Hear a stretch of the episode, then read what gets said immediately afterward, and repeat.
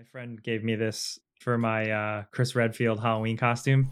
Really? You know, Chris Redfield, like in the intro, but it's terrifying. I barely know how to use it, and it like fucking explodes in your face. Uh, do for it, people do it, do it, do it, do it. Yeah, no, it doesn't like light though. I think it doesn't have.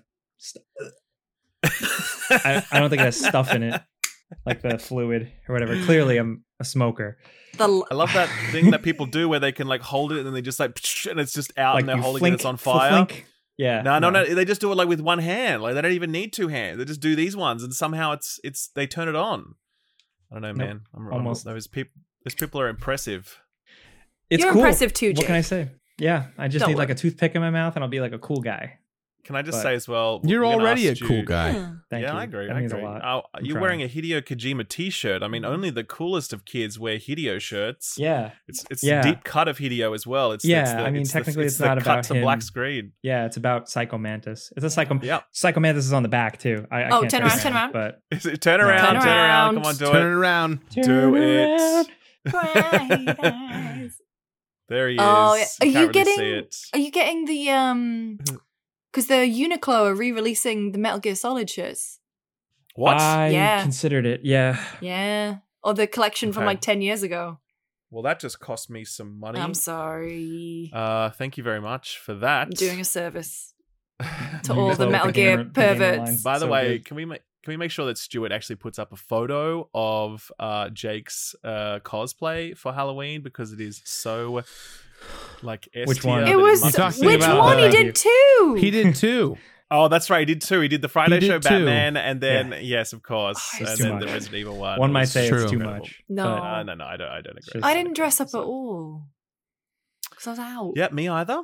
No. Me either. But uh, we don't really do. Uh, we kind of do Halloween no. here in Australia. I've definitely noticed that we we're doing it a lot more these days than we were back in the day. It's, oh, that's it's cool. taken over. The the brands won. The the the candy makers got their way, and so now we're doing it here. You know. Uh, my friends were posting pictures of walking down streets where every single person had loads of ma- like decorations and chocolate, and the kids were all dressed up and. Uh, Greg uh, Miller, my old roommate, they went to one where someone had a cotton candy making machine and were wow, just giving nice. Giving kids. And I was like, when I went when I went trick or treating as a kid, my mum cut three holes in a bin bag and sent me out as a witch. Okay, and, I, and I remember getting yelled at by trick or treating. So it's a whole other world over here. Love our it. Neighborhood was all right. It was like if you if you walk down our street, it was just like. Mary Poppins and movie accurate, like strikingly movie accurate Batman just drinking beer and handing out full-size candy bars. Oh, wait, you're a full-size house. It was first year in the new neighborhood, so yeah. It was like when you go to jail and you fight the biggest person there on the first day, it's like you gotta like you gotta like show off, you gotta like flex. So I was like, let's do it. Is that, is that a thing? Is it full that's size? Is oh. like a is a thing where it okay? I, I, that makes a lot of sense. I can see that's like kids a freak out. That's cool. Oh, also, there was God. One kid dressed like Link. And I acknowledged Ooh. Him. I was like, whoa, Link. And he held up his sword. And I was like, that's a cool sword. That's the master sword. And by acknowledging that, he thought that meant that he could hit me. So he just started striking me with it. But yes. Thankfully, I was Batman. So I fucking gauntleted oh, that good. Shit. You had oh. that shit under control. Who would win in a fight, Batman or Link?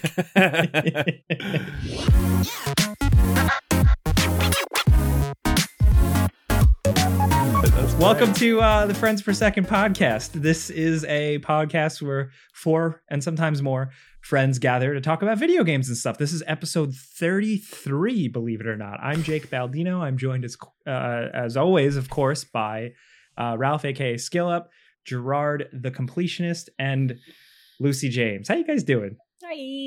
I'm doing all right. Good. Lucy and I. Doing good. J- we hung Lucy out. and I raised money for charity for four or five days, so we're.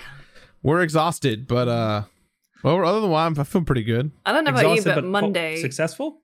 Oh yeah, Monday was well? rough. Yeah, yeah, we raised eighty-one thousand dollars for dementia hey! research. And, yeah, it was wonderful soul. That's Mama awesome. Mia. Yeah, it was awesome. It. Yeah. We uh, we also got to debut uh, gameplay reveal for Penny's Big Breakaway, the new Evening Star game by the guys who made Sonic Mania. That was. Really cool. Cool. Really yeah. Interesting. World right. premiere. Take that, yeah, Jeff. Yeah, yeah. uh, and yeah, it was it was just a, a lot of uh, if you ever want to see uh, Lucy laugh at my pain. There's lots of, of footage of me getting bodied online somewhere. So lot, lots of waxings and hot sauces. Oh, I got to wax a couple people. Yeah. Wow. I waxed Tam and is it Barry? He was, Barry, yeah, yeah, Barry Kramer. Yeah. yeah. Right. He was so good. There's a point I watched the video back and I didn't realize that you can hear him go like such a high pitched a little tiny. Love it. Um no, it was so fun. But also I think one of the things I'm also very glad for, like super glad to be there, highlight a bunch of indies and obviously raise a lot of money, but we got to hang out with Tam on Monday and just chill out and have like a really nice lunch and just go to the beach and hell yeah. And then, yeah, came back. I love a nice lunch. Wait, where was this? Was where was this? L A. L A? L A, right, right, right. Okay. Yes, not nice. Downtown, not the block no. that you not only the, know. That's right. yeah. It was in, it was in the crypto arena or it was nowhere. That's I, the only space I booked that my Game Awards hotel today and there was a point where Did I was you? just like, I don't even need to I don't even need to look at the address. I know exactly where I'm going. Yeah, it's like that, isn't it? Yeah. Yep, yep, yep. No, well, that, I guess that's something we can say. We're going to be uh, in L A for the Game Awards yeah. in a couple of weeks' time. We'll be there doing an in-person episode, which mm-hmm. is very exciting. Um, yeah, really always love doing that. That's yeah. well, when I say always, it's it's the second time we've done it, but we've done other in-person episodes in L A. Um, this will be the second time we've done it for the Game Awards, though. It's a really great night. It's yep. just cool. It's just celebrations and meeting cool people, and um, I love it. And we all so get I'm to dress really, up. Really pumped. Mm, I'm, I'm thinking about zoot that. Suit. What's a zoot suit? yes, uh, are mask. you really, Jake? It's the suit that he wore in the mask. Maybe not oh, yellow, oh like hell yeah! Are yeah. you gonna have like big shoulder pads and shit and going like out, a, or yeah, what? Yeah, yeah, definitely. Okay, I just made that cool. up. I'm not gonna do that. Oh. God damn it! Why not? Just do it. I'm gonna do the game journalist special, the T-shirt under a blaze. No, I'm not gonna do that. Yeah, with some with some That's like high tops do, on. Baby. Let's go. Yeah, but you you're like the O G. You make it look good. I'm the O G. What do you mean? I'm jealous of. Of all the people that actually managed to pull off really cool suits and like they've clearly put the effort in and they managed to land it. I'm like, I don't know if I could ever do that, but Damn. one day, I, one day I'll get my shit together and try. I have a dress, so I I feel like it's easier, you know. Yeah. I just, I just dress or whatever. Sure. Yeah. sure, sure. Well, last year, remember how there was so many articles about like mm-hmm. gamers, please, when you come to the Game Awards, mm. don't it, like, and everyone was like. All right, Get fine. Fucked. No, no, no. Yeah, I mean, every- genuinely, uh, my first ever Game Awards, I think in twenty eighteen or twenty nineteen, I wore this beautiful dress, right? It had like, it was backless. It had this like gorgeous sticky out train thing. It looked incredible. Man was wearing jorts. No, no shade to jorts, but it was like, commit to a theme. Commit to something. You can't just have yeah. the open dress code. You can't give that to gamers because they will just turn up in jorts. Look, there's only two people in the world that can wear jorts. John Cena and Skill Up. No one else. Oh, uh, wait, wait, wait. I was really hoping was I was going to escape some. I knew it was coming. I was like, this is happening, isn't no, no, no. it? We're going to do the no, jorts no. thing, aren't we? Fucking hell. John Cena, Tobias Funke. It's a pretty good crowd. That's a pretty good group. It, it's, it, that's, that's very small, exclusive list. Yeah, yeah, absolutely. We'll do, we'll do oh, a cord- uh, Ralph, we'll coordinate. We'll do like a... We'll do like a group thing. Like I Canadian tuxedo. And you can wear jorts and we can do like a denim combo. And we need someone with like three quarters as well, just to kind of like, so it cascades down and we do a, pho- a photo together. And then Jenko no, jeans, I like can... the big, like with a dragon on the side. No, it's Definitely. You guys have to go as Brittany and Justin in the all jeans. Oh, in the denim. In the, oh, the, the, the denim. That's in right now. Like Brittany yeah. and Justin are in right now. That would so be that's, hot. That's cool. We could... We could sell a calendar on that for sure if we did that. The F P S sure. calendar. It would be super hot. We have real things to talk about. Uh, we do. Not. I don't get... know. I'm, I'm fine to talk about George for the next two and a half hours. Welcome to the George Works for cast. me. We can do a deep dive. Yeah. Review. I want a game review jorts. Yep. Uh, this is a, this is a busy episode. It's a catch up because I was gone last week. I was sick. Whoa, we so, missed you. Uh, we have a, a lot of games to talk about. We have. Uh, a fantastic interview with Kyle Rowley and Sam Lake, the co-directors of Alan Wake two. Uh, and we also uh, are going to jump into our first topic regarding Bungie and Destiny. Uh, if you don't play Destiny, I'd say stick around, specifically because it's about the state of the industry. We've talked a lot in the past about uh, layoffs. It's been a big trend this year, despite so many great games and successes. Layoffs have been a major thing, and most recently, Bungie is victim of that. Bungie uh, has cut an estimated one hundred jobs. Yeah. eight to ten percent of the whole studio. Mm. And that is significant. And I think the community has taken note, and people have been very not happy about this. A lot of people are questioning, like, well, what am I, what's Destiny now? There's so much to dive into with this, but Ralph, I know you've been like following along with it, like mm. to the letter as soon as it started coming out. Yeah. Uh, what's your, what's your like top level takeaway? Yeah, look, it's like it's it's it's very bruising, I guess I would say, because I think with Destiny, the play people who play Destiny are very invested in the people who make it in the studio, because I think Bungie themselves invite that. Mm-hmm. Like they talk about the studio as a family, and they put themselves out there, and they're very values driven, right? So this is not just some mechanical corporation that produces a piece of software and puts it out. Like, it's a relationship that you have with the studio, and it's a relationship that dates all the way back to Halo for most of us, and even before that, you know, you know, Marathon and like mm. all that sort of stuff before. So, um, yeah, like it's it's like when you see this sort of stuff happen, you're like, oh, that is disappointing on its own, on spec, on like on its face value. But then you think about the way that it's happened, mm. the fact that, you know, Sony acquired the studio and apparently earmarked a billion dollars for employee retention, and then boom, like one hundred people get sacked. You hear about the fact that the studio, like C E O Pete Parsons, two weeks ago said, we are missing our targets by forty-five percent, which is a whole other discussion. Mm. Let's And he kind of rallied the troops. Like, we're going to get through this. We're going to weather the storm together. And apparently staff were really up for that fight. And then all of a sudden, they're like, oh, by the way, one hundred of you are being made redundant. It's like, well, you don't have that discussion first and rally the troops and get everyone on board for that fight, and then sack them, you know? And then Pete Parsons come, comes out, C E O, and he's like, oh, it's such a sad day for Bungie. If anyone has any roles, please hire these people. It's like, bro, you are the one that mm. just sacked them. You are not the person to be saying this right now.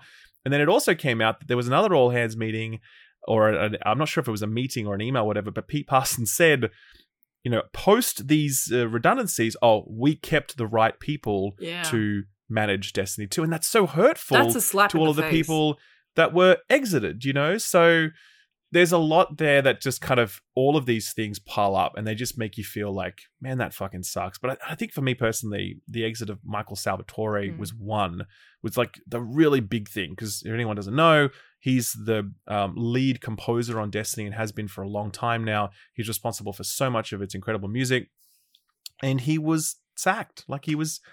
And it's kind of like, if work? You're that good at your job yeah. and you've been there for that long, and even you get made redundant, then what the fuck, man? His it's like, email was so it was very classy. classy. Like yeah, it was, it was, he it, it could it have really ripped them a new one. Totally. And he was he what like I, hats off to that guy. Like, holy shit. Yeah, absolutely. And, and so things, it just things like that too. Go. Like I don't I don't even know how a lot of the process works, but like what's what's the game plan for stuff like that? Are they going to have the interns make music? Are they going to go to audio jungle dot com no. and download the music? Like how do even not just in terms of him, but just the fact that, like, Ralph, to to your point, how it's a very front-facing company, a communicative company, and communications and social media and and community management people have been laid off. So it's like, yes, what, totally. Yeah. What's the plan here? Well, well, to be clear, there are other composers still on the team, so the music will still get made, and there are other okay, community people fair. still. Yeah. So it's not like they've gutted all these functions and then it's just like not going to happen or be outsourced. Like there's still people there doing their jobs, but at a at a reduced capacity. And the people that were let go were clearly very talented, and it's kind of like those people could have been redeployed toward another end. Mm. You know, they they didn't need to lose. And, and and we talk about like forty-five percent missing a forecast. It's like, well, what was that fucking forecast? Like, yeah, what the, the hell? Did you know the people what I mean? Who got that forecast, like, did anything happen in that? Say it again, sorry? Did the people who put together that forecast, are they...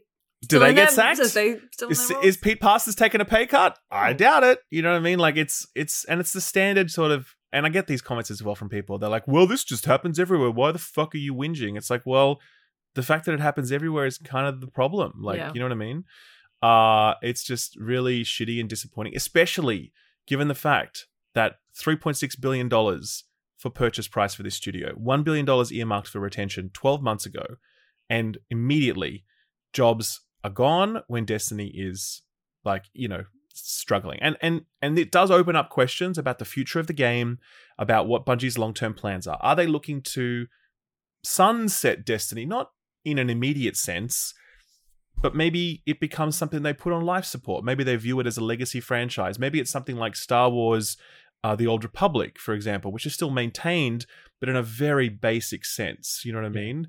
This is all speculation, by the way. No one knows how, how Bungie plan to approach this. It, anything that will happen will not happen soon because Bungie, because Destiny two is still Bungie's cash cow. They need it to make money. But at the same time, it's like, well, what's their long-term intention for Destiny two? Mm-hmm. And I think these job cuts really reframe out the potential for what that what that future might be, you know? Mm. Um, so yeah, it's it's it's tough. I think everyone's pretty bummed about it. Everyone's unsure of the future of Destiny. Um, everyone's very pissed off at how Bungie has handled it. Um, and yeah, it's it's a very, very tough time for Destiny fans, mm. for sure. Well, do you think very... Oh, sorry, I'm sorry. Ahead. I was just going to say, Ralph, there, there was a report a couple days ago that folks are are um, canceling their pre-orders of the newest uh, D L C or D L C expansion pack for yeah, Destiny two. Expansion. Yeah, um, expansion. What are your thoughts on that? Because I imagine that that can't be good for the overall. I mean, co- I, people that are I still think, there.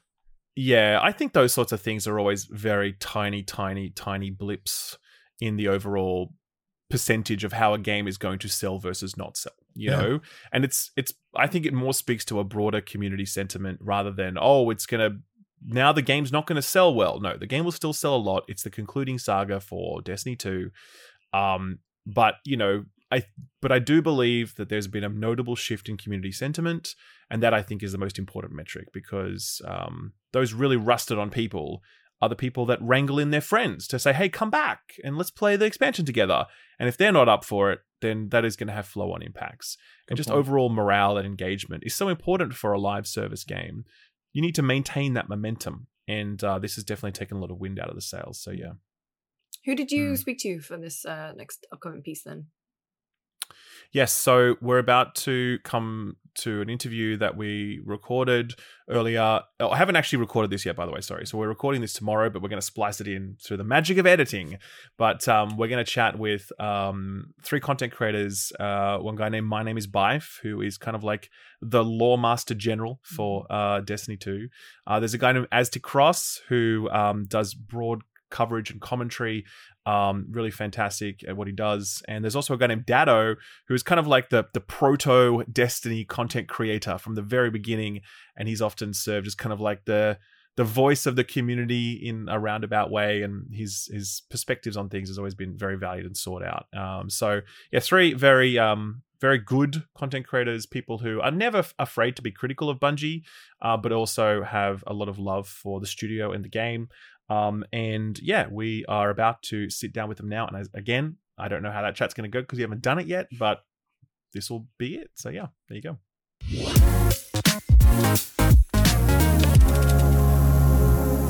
Okay, well, uh, here we are. I'm joined now by Datto, by Fantastic Cross. Uh, first of all, gents, can I say it's really great to see you. We were just saying before the call that's I've spoken with Byf and Datto many times before. It's actually the very first time I've been able to speak to Cross. So, dude, great to meet you finally. It's that's awesome. I wish it was under better circumstances, of course. Sure. Of course. Yeah. But uh, but yeah, really good to see you guys, and thank you for making the time. Um, obviously, big moment in the Destiny community, um, and I guess we've sort of already recounted that in the previous section of the podcast.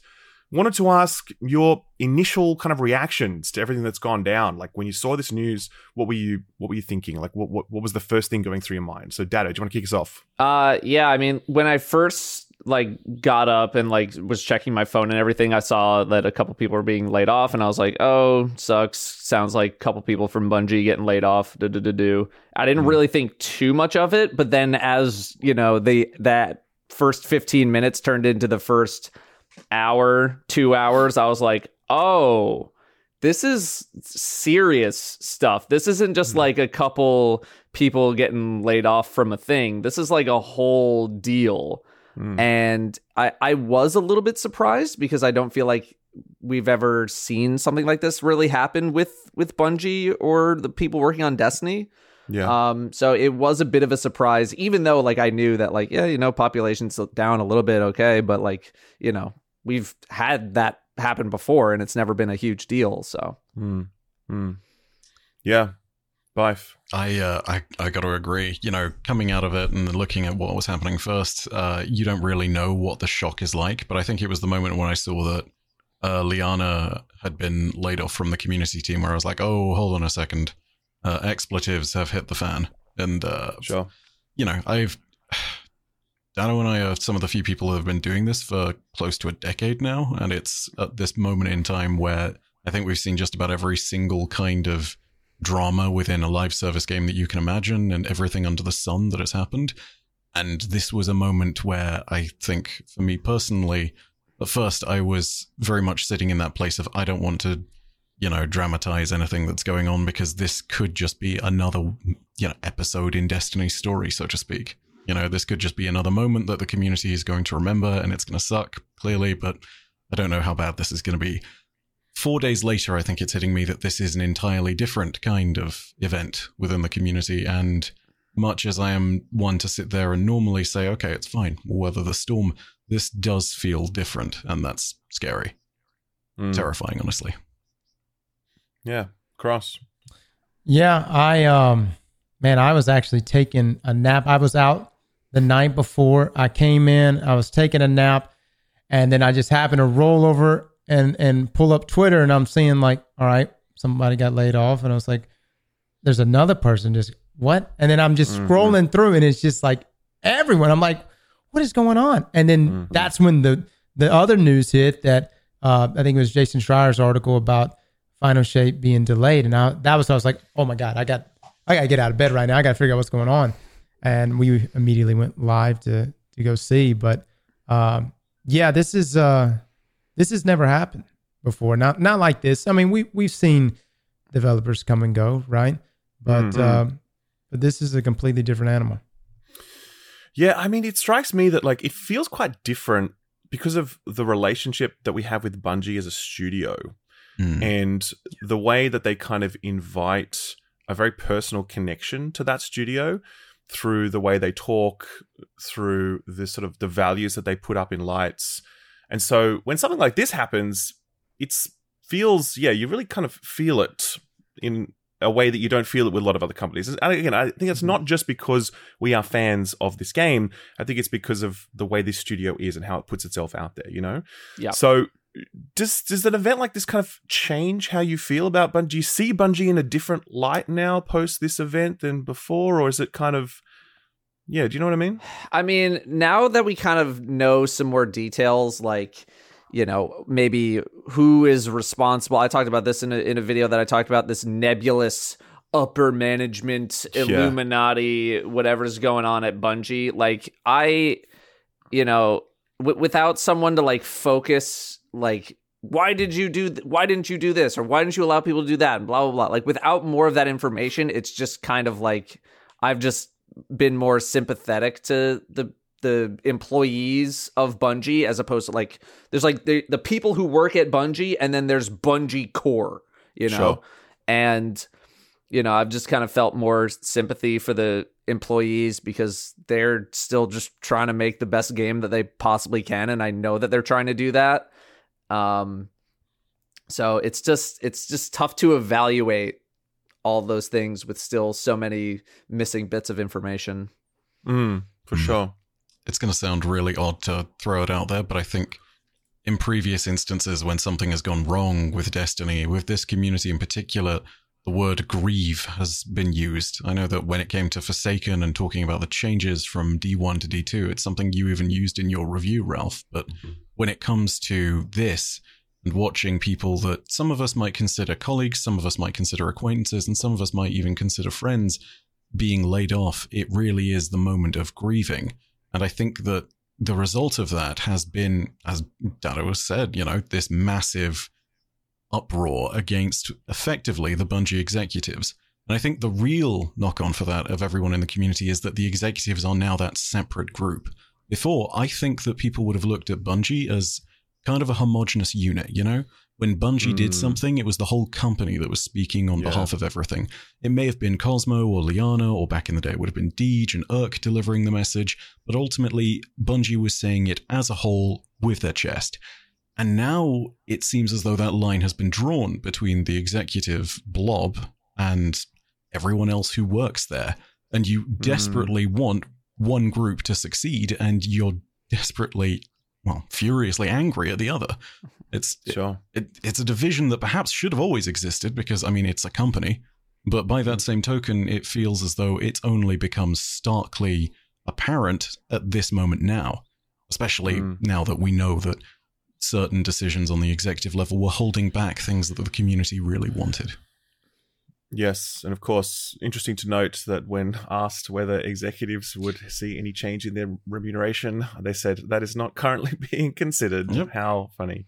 Uh, I think one thing that really struck me, I think the thing that kind of struck me the hardest in this whole thing was like Mal- Michael Salvatore oh, God, being yeah. let go. Um, Cross, what would you, when you heard about that news, what were your thoughts on that?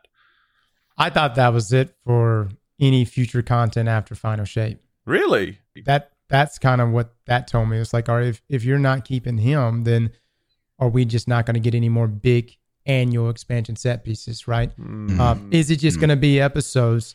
And this this obviously led me to just start, you know, speculating like crazy, you know, into the, is Marathon the new baby? Is is that the direction Bungie's going to go? Um, and, you know, and I, I even put out a video on it, but I, I since took it down because I was trying to find who's the bad guy here. And I was like, maybe it's Marathon. Maybe that's taking all the attention away. When in reality, it, it's it's probably not, right? Like it's it's probably what we've not seen before, which is this divide between executives.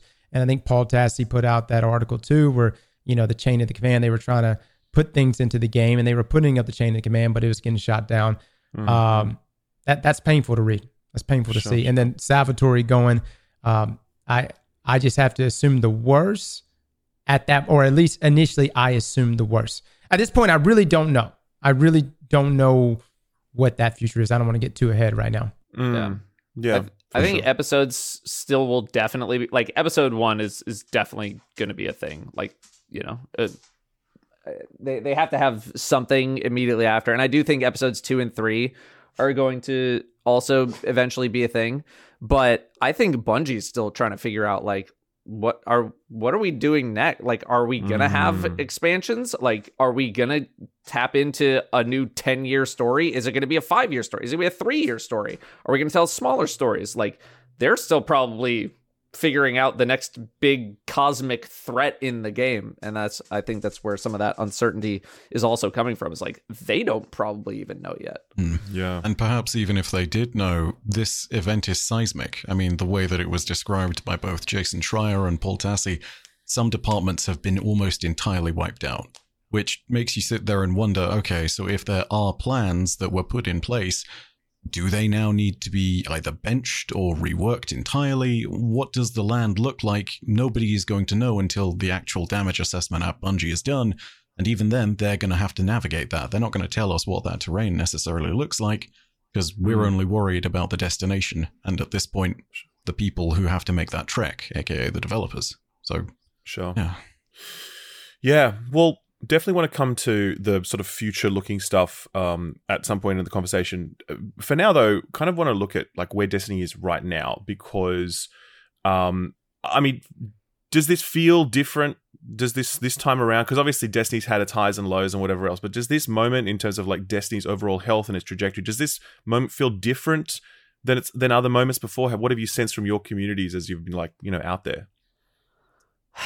Oh. I mean, I don't, I don't, someone else talk first. I've been talking first this whole time. Um, I will say normally this time of the year, like I'm already gearing up my first or second Destiny's Dying video, you know, I've got the same copy pasta thumbnail and with the, with the graph going down. Um, it's too real to even make that video this year. Like it's, it's sure, just sure. one of those things where, you know, I, I saw it probably as early as the Final Shape reveal, uh, whereas like last year when Lightfall was revealed, everybody was rushing to pre-order, everybody was hyped, and you were coming off the the high of uh, of Witch Queen, you know, and, and then Lightfall being that Infinity War pitch, and, and so there was no convincing, there was no talking. I mean, everybody saw the trailer and everybody's like, I want it, but the Final Shape, you know, everyone was still very skeptical. Um, mm-hmm. Even though there was some juicy stuff shown to us, everyone was still very skeptical. And then, you know, the landscape this past year, just so many other options, right? Even in September alone, so many other games to play. October really, really dipped. Um, I've actually, you know, enjoyed this past season. Mm. I've enjoyed mm. even Festival of the Lost. Um, but, you know, there's a lot of people that have definitely dipped out of Destiny and they just kind of tune in to see what's happening, whether that's just like news, Twitter, or twabs, right? Mm. Yeah. Mm. Mm. I think the uh, you you touch on it there, Cross, and I completely agree. I'm. It's weird. This is actually the most played season I have this year. I looked back through my um, Guardian rank, commendation score, all the different metrics of how long I've played, and yeah, this is the most played season. And I think it's fair to say that prior to everything that happened this week, things weren't looking brilliant, but they were at least trending in a somewhat positive direction. You know, you were having certain teasers of things like the PvP strike team coming up. The next season had some promising things that would be delivered. It was a slow upwards trajectory, but it was at least positive. And that dynamic and the dynamic of how things are going in Destiny generally has cratered now. Um, again, that sounds like a dramatic word, but I think it revolves around the central issue of trust. And you can you can skin that metaphorical cat fifteen different ways, but ultimately it comes down to the idea that people do not necessarily trust that Destiny in its current form or in a form that people will want to play will be around. Mm. You know, that's based on executives, that's based on the revenue losses. It's there is no yeah. trust. Everyone is tired. Yeah. And I think Sorry, Daddy, you want to say something? No, you, you go. Oh, yeah. I was going to say, I mean, because obviously Destiny's been a, a, around for a while now, and it's it natu- it's natural that a game would sort of like decline in popularity over time, because that's what happens. We play something for a long time, and then we kind of, you know, want to play other things. Do you think that the current state of Destiny is a result of that kind of general, like, hey, we've been doing this for a while now, or do you think it's because of some specific kind of missteps and decisions and problems within the game that have built up over time to to produce this outcome? It's it's probably a lot of things all stacking on top of each other. Like, I don't think there's one specific catalyst. You know, some some people might point, point to Lightfall as being, you know, like, this was the point where things fell apart. And, like, I just... Like, I still think Lightfall gameplay-wise, I know people have issue with the story, but gameplay-wise, yeah. I still think it was pretty pretty totally. solid. Like, the Legend campaign it. was good. Um, yeah. My hot take for Season twenty-one was that it's going to be one of the better-reviewed seasons when we, like, go look back on it. Season twenty-two also is kind of following that path. I kind of expect this se- like this year of seasons to actually be some of the best seasons that we're going to get if we just look at them as, like, a individual season-by-season basis. Um, so, but I think a lot of it is just fatigue. Mm. I, I think it's just things haven't changed enough that people are just kind of tired. And it's also the fact that this year has like, it's like one of the best years for gaming in, uh, since like the year two thousand, basically. Yeah. Um, so you have so many more options and you have a fan base that's incredibly, incredibly fatigued on the game. Uh, even if the game itself is like not in the worst state in the world, it's just people being tired, people wanting something a little fresher in the game. And uh, yeah, I mean, that's kind of that's kind of where I've been. It's like I mm. I don't get anything from out of seasonal activity. They're never going to make enough stuff for someone like me where like I'm just crushing Grandmaster Nightfalls like they're nothing, right? They're, they're never going to have enough for someone like me. So a, a seasonal activity, I'm I'm going to tune out. But um, everybody else is, you know, a little bit different. And I, I think it just depends on uh, how how you enjoy the game and, and what you enjoy about the game mm. that mm. is causing some problems. Mm. Yeah. I, uh, I'm, I'm going to make reference to something that is infamous in the Destiny community, and I might cause a little controversy here, but... Um, there is the G D C talk that was given after Witch Queen. Um, I want to say it was something like June or July twenty twenty-two. Uh, and there are some rather infamous slides that were taken from that. Things such as, be careful not to overdeliver, you're creating patterns. I don't want to suggest that that is the entire reason why everything has gone downhill. In fact, I think there are actually points from that G D C talk which hit true and just haven't necessarily been delivered on by Bungie. For example, the trust first, then retention, then revenue slide, I think is actually the right way you do a live service game. It's just Trust First seems to have been sort of pushed to the back. The sure. major thing about don't over-deliver, you're creating patterns, in my mind, is not this idea that Bungie is content to give us a subpar amount of content for every season, just enough to keep us around. It's actually the idea that experimentation and dramatic evolution and things that would genuinely change Destiny and perhaps keep players engaged and interested have been benched in favor of meeting the requirements for the season and then allowing people to potentially push those further down the road to a point at which it's no longer seen as some dramatic innovation. It's just another part of Destiny's slow and iterative process. I think mm. that's contributed a lot to the way that burnout has happened within the player base. I think it's contributed to this idea that Destiny is not evolving quickly enough. It's made things feel stagnant. And it's a problem, not just because that leaves it in a state where it doesn't feel like it's evolving, but also because this is actually a way that Bungie has built their entire studio. It's the mindset of how do you deliver consistent live service content. To their credit, they've done that well as far as the actual cadence of delivery is concerned. But now it's no longer about the quantity and the regularity of content. It's about the actual proof in the pudding, the tasting, the stuff that is being delivered to us. I think that's part of what's making it all fall apart at the moment. Interesting. Yeah. Yeah. Yeah. I would say the G D C, I mean, that's a great point, Byf. Um, I've got, you know, friends that are, I mean, they, they love Destiny or loved Destiny. And when I first saw the G D C panel, you know, we broke it down and I was like, okay, I, I see the business aspects. I understand that who Bungie was talking to, who their audience was. Like they're they're trying to give you this this flow chart essentially of how to, you know, run a live game. Um, but majority of other people, when they see it, they they immediately lost trust. A lot of my friends that were diehard Destiny fans, when they saw it, they immediately lost trust in, in Bungie. And so it's that's been kind of a, an uphill battle because there's been so many things that have happened since then to show that you're in that revenue cycle, right? Especially mm-hmm. with the monetization going up. And so and there there seems to be no no trust there. Sure, uh, sure. So yeah, and as far as like, you know, what are the things contributing to the decline of Destiny? I, I like Datto said, so many things. I mean, so so many options of games this past year.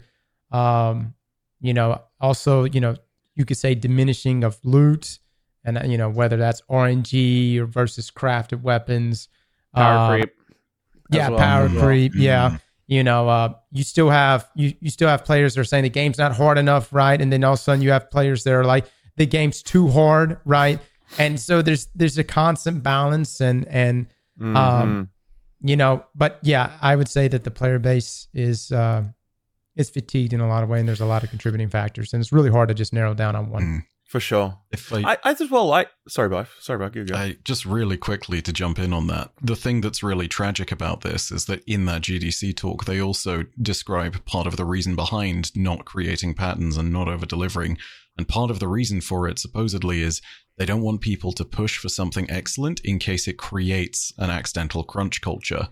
And it speaks to something which is more insidious within the industry generally, but it's also one of these scary moments where, if we as a community are going to sit here and say that we care about the way that the devs at Bungie are being treated, we also need to acknowledge the idea that risks sometimes need to be taken, people are going to need time to recharge, and that occasionally those risks aren't going to work, which is the scariest territory for Bungie to be in, but I feel like that's the sure. territory they have to occupy.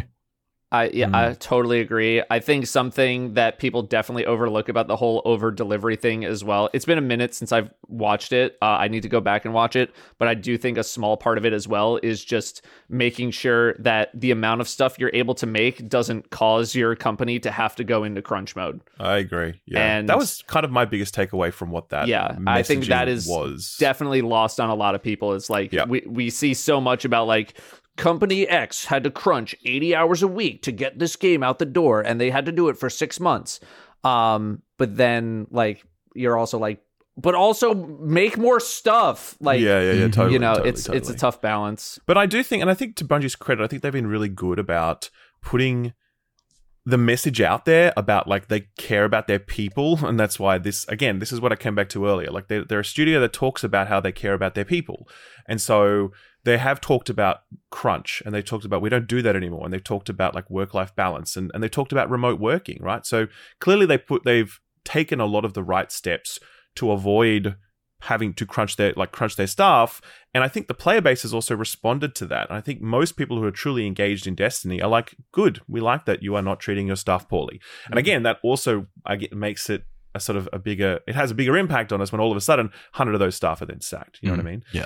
yeah. Um, so I think one of the things I see just from an outsider is, because I, I am part of the Destiny community, obviously, but also I exist, I moonlight across a lot of other communities by virtue of what I do, right?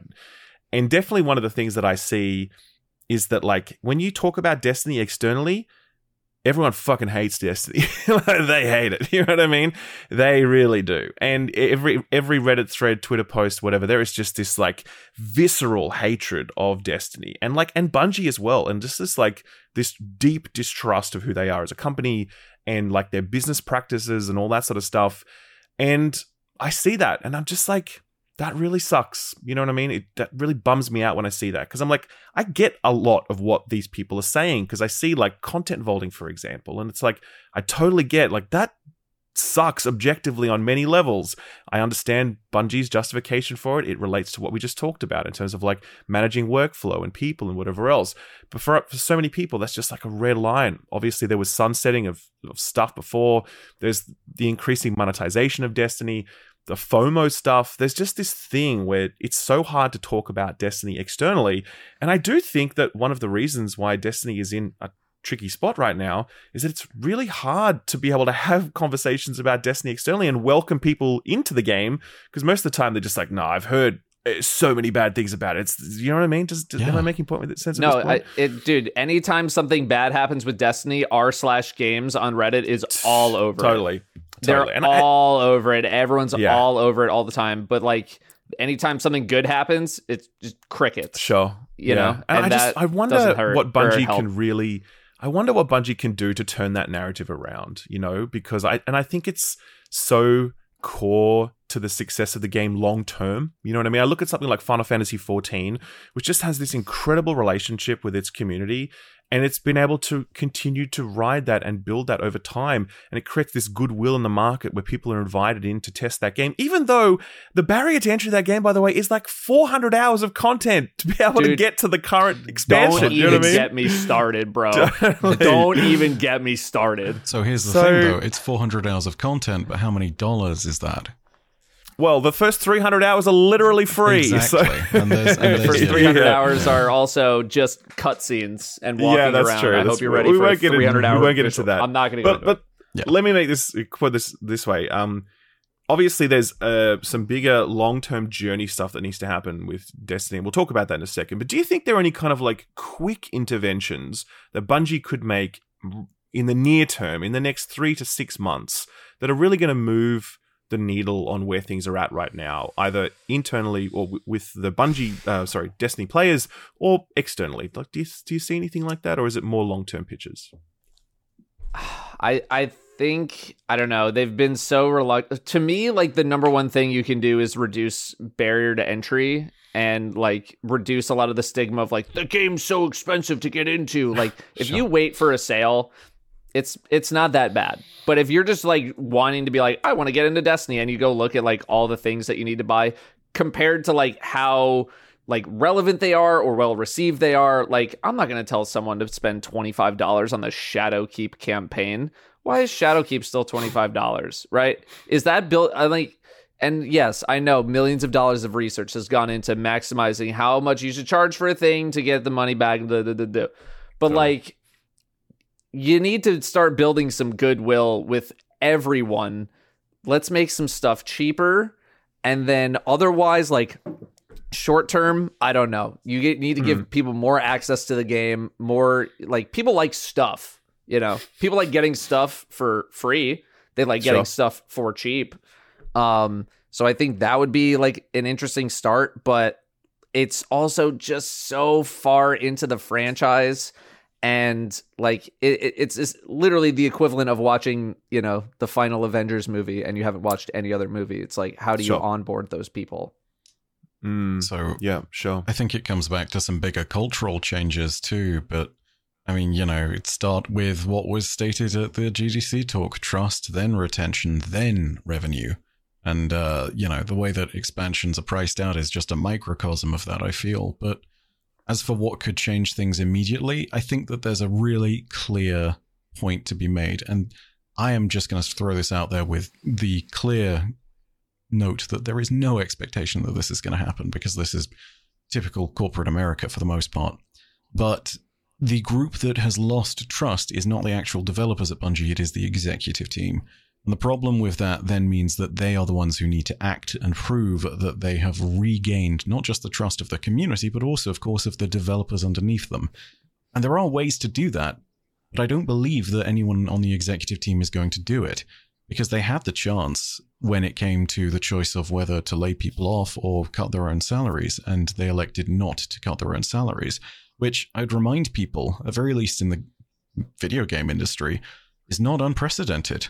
Satoru Iwata, I hope I'm pronouncing his name correctly, the late president and C E O of Nintendo, which again has not always been perfect, but back in the time when the Wii U was not selling, he cut his salary in half for five months so that no one underneath him needed to be laid off. And that's a leadership decision. It's leading from the front. It's getting in the trenches next to everyone else who's working there. And it's actually doing something that is a tangible show of, I am taking responsibility for the errors that land at my feet. I am not passing the buck. This has to be something that I think is considered at very least, if not done. And I know it's probably never going to happen because, you know, that's just not how this sure. stuff works out. But sure. it's not the developers at Bungie that need to earn back players' trust. It's the executives. It's everyone who decides how much Shadowkeep is getting priced for. What, five years down the line? It's the people who are responsible for ten dollar shader bundles. You know, this is the kind of stuff sure. that's going to change it. It's cultural. It's not a mm. game development and design decision. Yeah. Yeah. Oh, I mean, looking forward in terms of, you know, let's let's talk about Final Shape now. Because, um, Cross, you mentioned earlier that when, like, fan- Final Shape reveal happened, you, or at least your community, wasn't really feeling it. Uh, what was your response to the Final Shape reveal? Like, was that something, was it, like, firing on all cylinders? Or what were you feeling about the first time you saw it? I mean...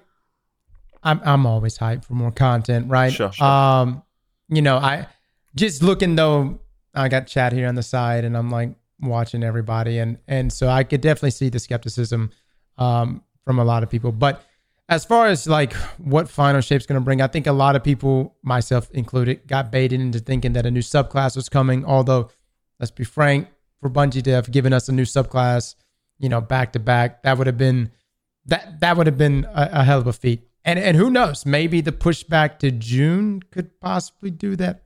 I don't know. Yeah, that's a tight. It's that. a tight window for sure. But that's, that's tough. That's tough. Yeah, yeah. Um, but you know, I at this point where I'm at is I'm finishing this out. You know, I I want to kill the witness. I am engaged with this story. I wish the story would have been, you know, not chopped up over so many seasons and. And, but, you know, we go catch a Byf video and, and, you know, get on board with it before the launch of Final Shape. And then hopefully everybody knows what the hell is going on. Sure. Yeah. Yeah. Um, people have sat there and said that, hey, even if I stopped playing Destiny, I still come back to get the story wrap from you. So, haha, it's great. That, that feels fantastic. Um, I feel like the number one thing all Destiny creators hear whenever there's like a meet and greet or a convention is like, hey, man. Used to watch your videos all the time. Number one thing. Oh, brutal. Used to watch you all tough. the time, dude. Mm-hmm. Yeah. And we show. appreciate it. Yeah. But also, oh, man, that is Ooh. telling. The uh, I, I think the consensus of what I was seeing throughout um, people in the comment sections of my content whenever something to do with Final Shape's reveal came up was simply the idea of, I am not underwhelmed, I'm not overwhelmed, I am whelmed. You know, this was sure. about what we expected, somewhere on par, but it does not blow me away. And for mm. the culmination of ten years worth of games to to be there, I mean, yeah, I think that it shows that the choice to delay is actually quite a prudent one. It's a very good idea. But the, uh, mm. you know, it, it sucks to be there. This is meant to be our end game moment. You know, I'm I'm I'm just praying for a moment in the campaign at some point where you sit there and you have a moment where you hear on your left in your ear or some equivalent thereof. And you have that point at which it makes it feel as though these ten years have been worth it. And at current, I mean, you know, trailers aren't the actual game, but it's hard to imagine that we'll get there. Of course, everyone in the studio has been saying that, hey, you know, they're going to work to make it great. They're going to do some fantastic stuff. And when it comes from a dev, I believe them. But the excitement is not very much there in the same way it was for things like Witch Queen. Sure. Yeah. I, I mean, I, would- I believe that they're going to try. Mm. I don't believe just yet that it's going to be, you know, super, super insane as much as I want it to be. But yeah. I was. Were you guys surprised at that statement that Bungie just put out about Final Shape and about like needing to hit that quality bar? Like that, that came as a bit of a shock to me because I think, you know, we hadn't really heard them talk at all about any of the challenges with Final Shape, and all of a sudden they put out a statement being like, "We know this needs to be as good as Forsaken and Taken King, et cetera" Like, was that a bit of a, a bit of a shock? Um, I mean, I, given the recent circumstances, not sure. really. Um, but. I think they were just trying to whip up anything in the short term to try to, you know, reassure people that they're going to be trying their butts off to to make mm. it something really special. Um, I wasn't really expecting a whole lot from them, like in in their Thursday update at all. Mm. Like yeah. that was the most I was expecting of just like, hey, we know everything's on fire. We're also on fire. So let us put it. Let's we're going to extinguish each other first. And then we will come talk to you. So that's mm. uh, that's all I was expecting. Um, but I don't know. I, it, I, it doesn't really surprise me too much. But we've also heard this this kind of talk before, like so many times over. Yeah, that was definitely something that came back from, again, online discussion where everyone's like, even people who don't play Destiny were like, I have never played a single moment of Destiny, but I feel like I've read this statement from Bungie five times now. You know what I mean? You have. Yeah, mm-hmm. So it does, um, it does, it does make it difficult. So, so I mean, what do you guys feel? What because obviously there's the story beat that really needs to land with Final Shape for it to like that big thud. Cool, we did it. The witness is down, and it felt really good to do it. What else do you think the Final Shape really needs to deliver as an expansion outside of that to sort of like get the franchise back on back on track? Cross, what are you hoping for, man? Oh, man. Dude, that's that's such a loaded one, right? You know, this is one of those things, like, I, I visited this topic a while back, and, and I just kind of conceded. I was like, I'm at the point where I'm I'm out of ideas, really. You know, right, as, interesting, interesting, interesting. How to really, you know, there's some M M O aspects that I feel like, you know, Bungie could be doing, and, you know, you see that with, like, loadouts this past year. Um, you see that with in-game L F G coming. Um, you know, my P V P community right now is still like, yo, down with airborne effectiveness. You know what I mean? Um, well, you have a P V P community? There's a P V P community still playing this game? Slight, what? Like, what? Oh, it's definitely, big, definitely. Slightly bigger than the Gambit community. That's brutal. But, but they're not even here to defend themselves. Stop, stop. He's already dead.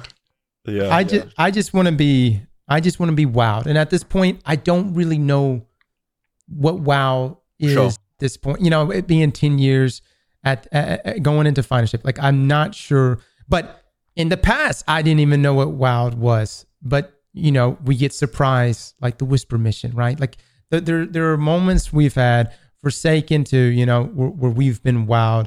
Um, you know, someone brought up yesterday, they were like, I wish Witch Queen wasn't that standard bearer. But um, I think there was a lot of things that Witch Queen did right. I felt like scope-wise, it it was really good. And weapon crafting was a really big thing that Bungie brought to us, but for better or for worse, because there's still sure. people that claim that, that that ruined Destiny, not being an R N G-based game. But at this point, I just concede. I give it to developers, and I say, please wow us. Hmm. Yeah. I... Uh, I'm I'm kind of with Cross on this one. I have no idea what they could possibly do, but... It's why the experimentation and the willingness to take a risk is so important. if we're going to jump on that weapon crafting point, it was a risk. And you know what? Experimenting with something like that and throwing it in the game and committing to it is a ballsy move. And when it pays off, you know, you have fantastic results. I also think, at very least, I should say this because I'm I'm I'm the lore nerd in this community. Um, narratively speaking, there are definitely some tracks they can follow.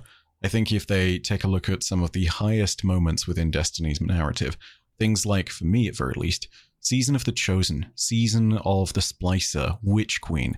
These are examples of when Destiny's story wasn't just bombastic and excellent, but it was also really nuanced, you know? This wasn't just a cookie-cutter villain who is there to do bad things nebulously.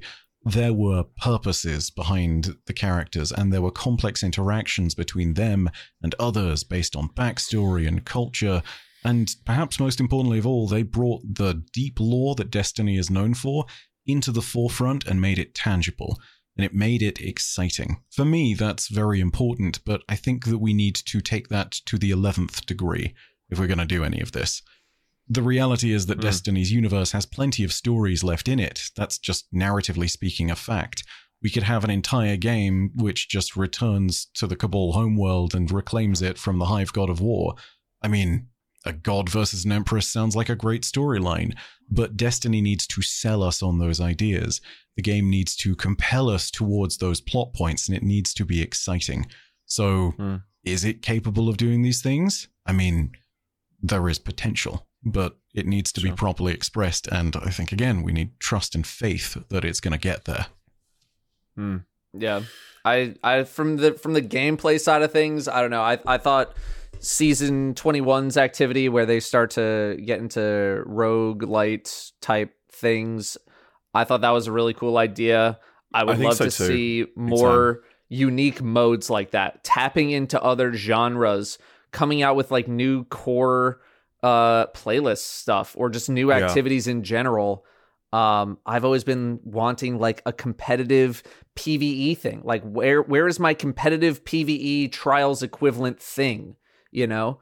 um I like that's what I think they need to be experimenting with, is just more mm. options. You look at some of these other games from the past, you look at something like StarCraft, you look at something like Fortnite, you look at something like Overwatch, where people are able to come up with their own custom game modes and essentially put them into the game. I'm not asking for Bungie to all of a sudden, you know, open up the equivalent of Forge, because I imagine that is not what the game was designed sure. for, but providing a wider breadth of like activities to go try to pursue and perfect your, your craft in and your, and your skill. Um, I would love to see more of that, just more stuff mm. to aspire to. Um, but yeah, final, I mean, my expectations for Final Shape was just like, I just want like a Witch Queen level campaign, just like dialed up another fifty percent. That's all I was really expecting. Like mm. we're at the end of the story. Let's just conclude the story. Let's have it be a banger. And then episodes is like, all right, where, where are we going to iterate now? Like, I just yeah. want a solid, solid ending to this game. But then mm. like it, exactly it's like, how are you going to convince people to to stick around? If I can yeah well I guess that's sorry Byf, go yeah on. Really quickly to pick up on that, I know that you said you're not expecting Bungie to drop Forge, but I think you bring up a great point there, which is that community created and user created content is a boon to games that have it. StarCraft two may have been well past its heyday, but there are still people who play that game because of the arcade. There are still moments where the arcade, which is where you can create very intricate custom games within that engine, has come to light and has driven its own communities. There are games within that game. That's how complex and deep it gets. Take a look yeah. at any other large title that you've got out nowadays. Take it and think of, say, Fortnite or Roblox or anything that is genuinely huge, even things like Minecraft, which has been around for years. And you have this one common element, which is that you make it very easy for players to create their own content. And I think that if any live service is going to look to the future to help fill combat, uh, combat, excuse me, uh, content gaps, you're going to probably want to look at something that allows players to express themselves within this universe more effectively. That, I think, is a big point that needs to be hit in the future. And it's crazy to me that it's something that wasn't brought forward from Halo, because Bungie made Forge. And before Forge was a thing in Halo, it was a thing in Marathon. You know, it's in mm-hmm. Marathon Infinity. Mm-hmm. Forge came out. For sure. The O G. Yeah. Yeah. I just, I know how a massive of an undertaking oh, that would be to implement in the yeah, current three, iteration three of Destiny. Years of work. Absolutely. Right, yeah. right yeah. exactly. No like question. It's basically yeah. the equivalent of its own game at that yeah, point exactly. that they would need to do, which is just, you know, yeah. how do you even yeah. cram so, that in? one hundred percent. So thinking about, well, let, I mean, just like... Thinking into the future, like obviously Final Shape drops, expansion happens. What do you think is actually realistically the future of Destiny? Like if you were to, if you're a betting person, would you say like, oh, Destiny continues to stay as it is now and it will, you know, find a new audience and thrive? Or would you say, oh, it just kind of like peters out slowly? Or is it like, ah, oh, it's going to be the same, man. It just, it just stays like it is now for the next ten years. It just keeps going. Like World of Warcraft, for example, it just finds a way to keep going. What are your predictions for what actually happens with Destiny two post Final Shape? Cross, what do you what do you want to kick us off, Cross? Yeah, so so okay, Tuesday slash Wednesday, I was just convinced that, you know, we're gonna get the Final Shape and then we're gonna get episodes, which is just gonna be essentially seasonal content, but mm-hmm. you know, and, and no more annual expansions. Marathon was gonna be the next big focus. Um, and we wouldn't get an annual expansion for Destiny, and then all eyes would pretty much be on Marathon. And just, and I think Bungie legitimately is going to just look at Marathon to see how well it does, but still keep the lights on for, for Destiny, of course. Um, I know they've got other projects they're Destiny working on. Destiny is what's too. keeping the lights on right now. That's yeah, right. Destiny yeah, is yeah. what keeping the lights on, right? Yeah, and yeah. and you know how these other games do. Um, you know, I. I don't know how much that's going to play an effect on Destiny unless it's like some some monster blow up, like Marathon becomes the greatest game ever made, right? And then obviously there's going to be a lot, there's going to obviously be a, a shift to that. Um, you know, the episodes thing, you know, I don't know because it's not exactly like we're entering sequel territory. Mm. Um, you know, I, I there's definitely a lot of promises. That was probably the thing that everyone was most skeptical about. I don't think anyone was really that skeptical about Final Shape, you know, being being the ending that we hope it's or we hope it's going to be, right? Uh, I think a lot of people were just very skeptical about episodes because people were just like, all right, it's just going to be a, a four month long season, right? Um, so yeah, I think that's kind of where where Bungie is now. I could be completely surprised. They could turn around and be like, no, we got another annual expansion. We're doing this alongside Gummy Bears and Marathon, but good Lord, I mean, they're going to sleep. I mean, that, that's a lot happening in twenty twenty-five. Hmm. Yeah. Yeah. I'm, I'm fully expecting a, a pretty significant drop off of players after Final Shape. And I don't think yeah. there's pretty much anything Bungie can do about those people. Like Final Shape could be the, the greatest thing that we've ever seen in the franchise. Some people just no matter what are going to be done. They're just, I, I don't care. I've been playing this game for ten years. I'm I'm moving on. Doesn't matter. And mm. it, it could be twenty percent, I feel like is conservative. fifteen to twenty percent is conservative. It could go up to thirty, forty percent of people dropping off. And so, I mean, I still think we get episodes and I, I think they have a lot to prove with episodes and how those end up turning out. Um, for me, the the big struggle I think Bungie has ahead of them is just how do you onboard new people? How do you onboard people to a ten-year franchise that basically for the past five years only gets negative press? How do you yeah. how do you do it? And it's also True. a game that you can't start from the beginning. You can't start it from the beginning. You literally there's, can't do it. Yep. There's no way to do it. I mean, yep. if you want to go back to Destiny one, sure, you can start sure. from Destiny one. You three years, and then you just have a gap. Time jump. You just yeah. black and out. You're all now. You're, you're back awake. At the end. Yeah. yeah, yeah. So I think you know, as as much as people hate the D C V, but also hopefully understand the need for it. I think if Bungie were able to figure out some way to allow people to play the whole game through, that would be a decent start. But they need to just wow the hell out of people in Final Shape. And then also the seasons. Maybe this expansion after Final Shape would be the new launching off point for a lot of people. I could see that because episodes are going to be, I'm feeling like more of an epilogue type thing. Yeah, like here are the, so here's the things to like bring us to the new thing, right? It's the yeah. aftermath of Final Shape. We're going to wrap up a couple loose ends. Here's how it's affecting the world. And then mm. we transition into here's the next new thing that's going to happen to mm. the world. Mm. And that's where I feel like your new launching off point for a lot of people is going to be. It's going to be a fresh story. It's going to be a fresh, uh, you know, maybe new batch of characters. We don't know. Um, I'm not going to say fresh start completely because we're still going to have all of our stuff, I imagine. Um, but yeah, that that's what I'm envisioning is just a yeah. very big drop off, and Bungie trying to figure out how to either bring people to the game or keep those people for a little while longer. Sure. So uh, I think that there is... Hmm.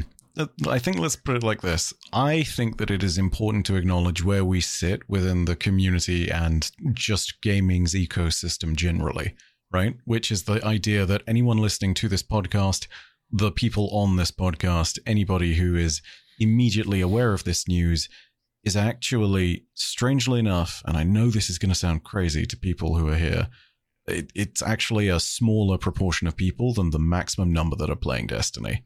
And the reason for that oh, is yeah. because there are so many people out there who are just playing it on the regular and just don't for even sure. know. There are people who don't read the twab, they don't watch YouTube videos, they don't talk about it on any social media. They've never even heard of the fact that these they've got they've got lives. They're not yeah. like us. You know yeah. I mean? yeah. So, they've yeah, got real totally. jobs, as they love to put yeah, it. Yeah, yeah. They go outside. Yeah, exactly. They touch yeah. grass. But the um, you know, this is actually the major overwhelming point. I think that um, Datto, what you said about like twenty percent being conservative.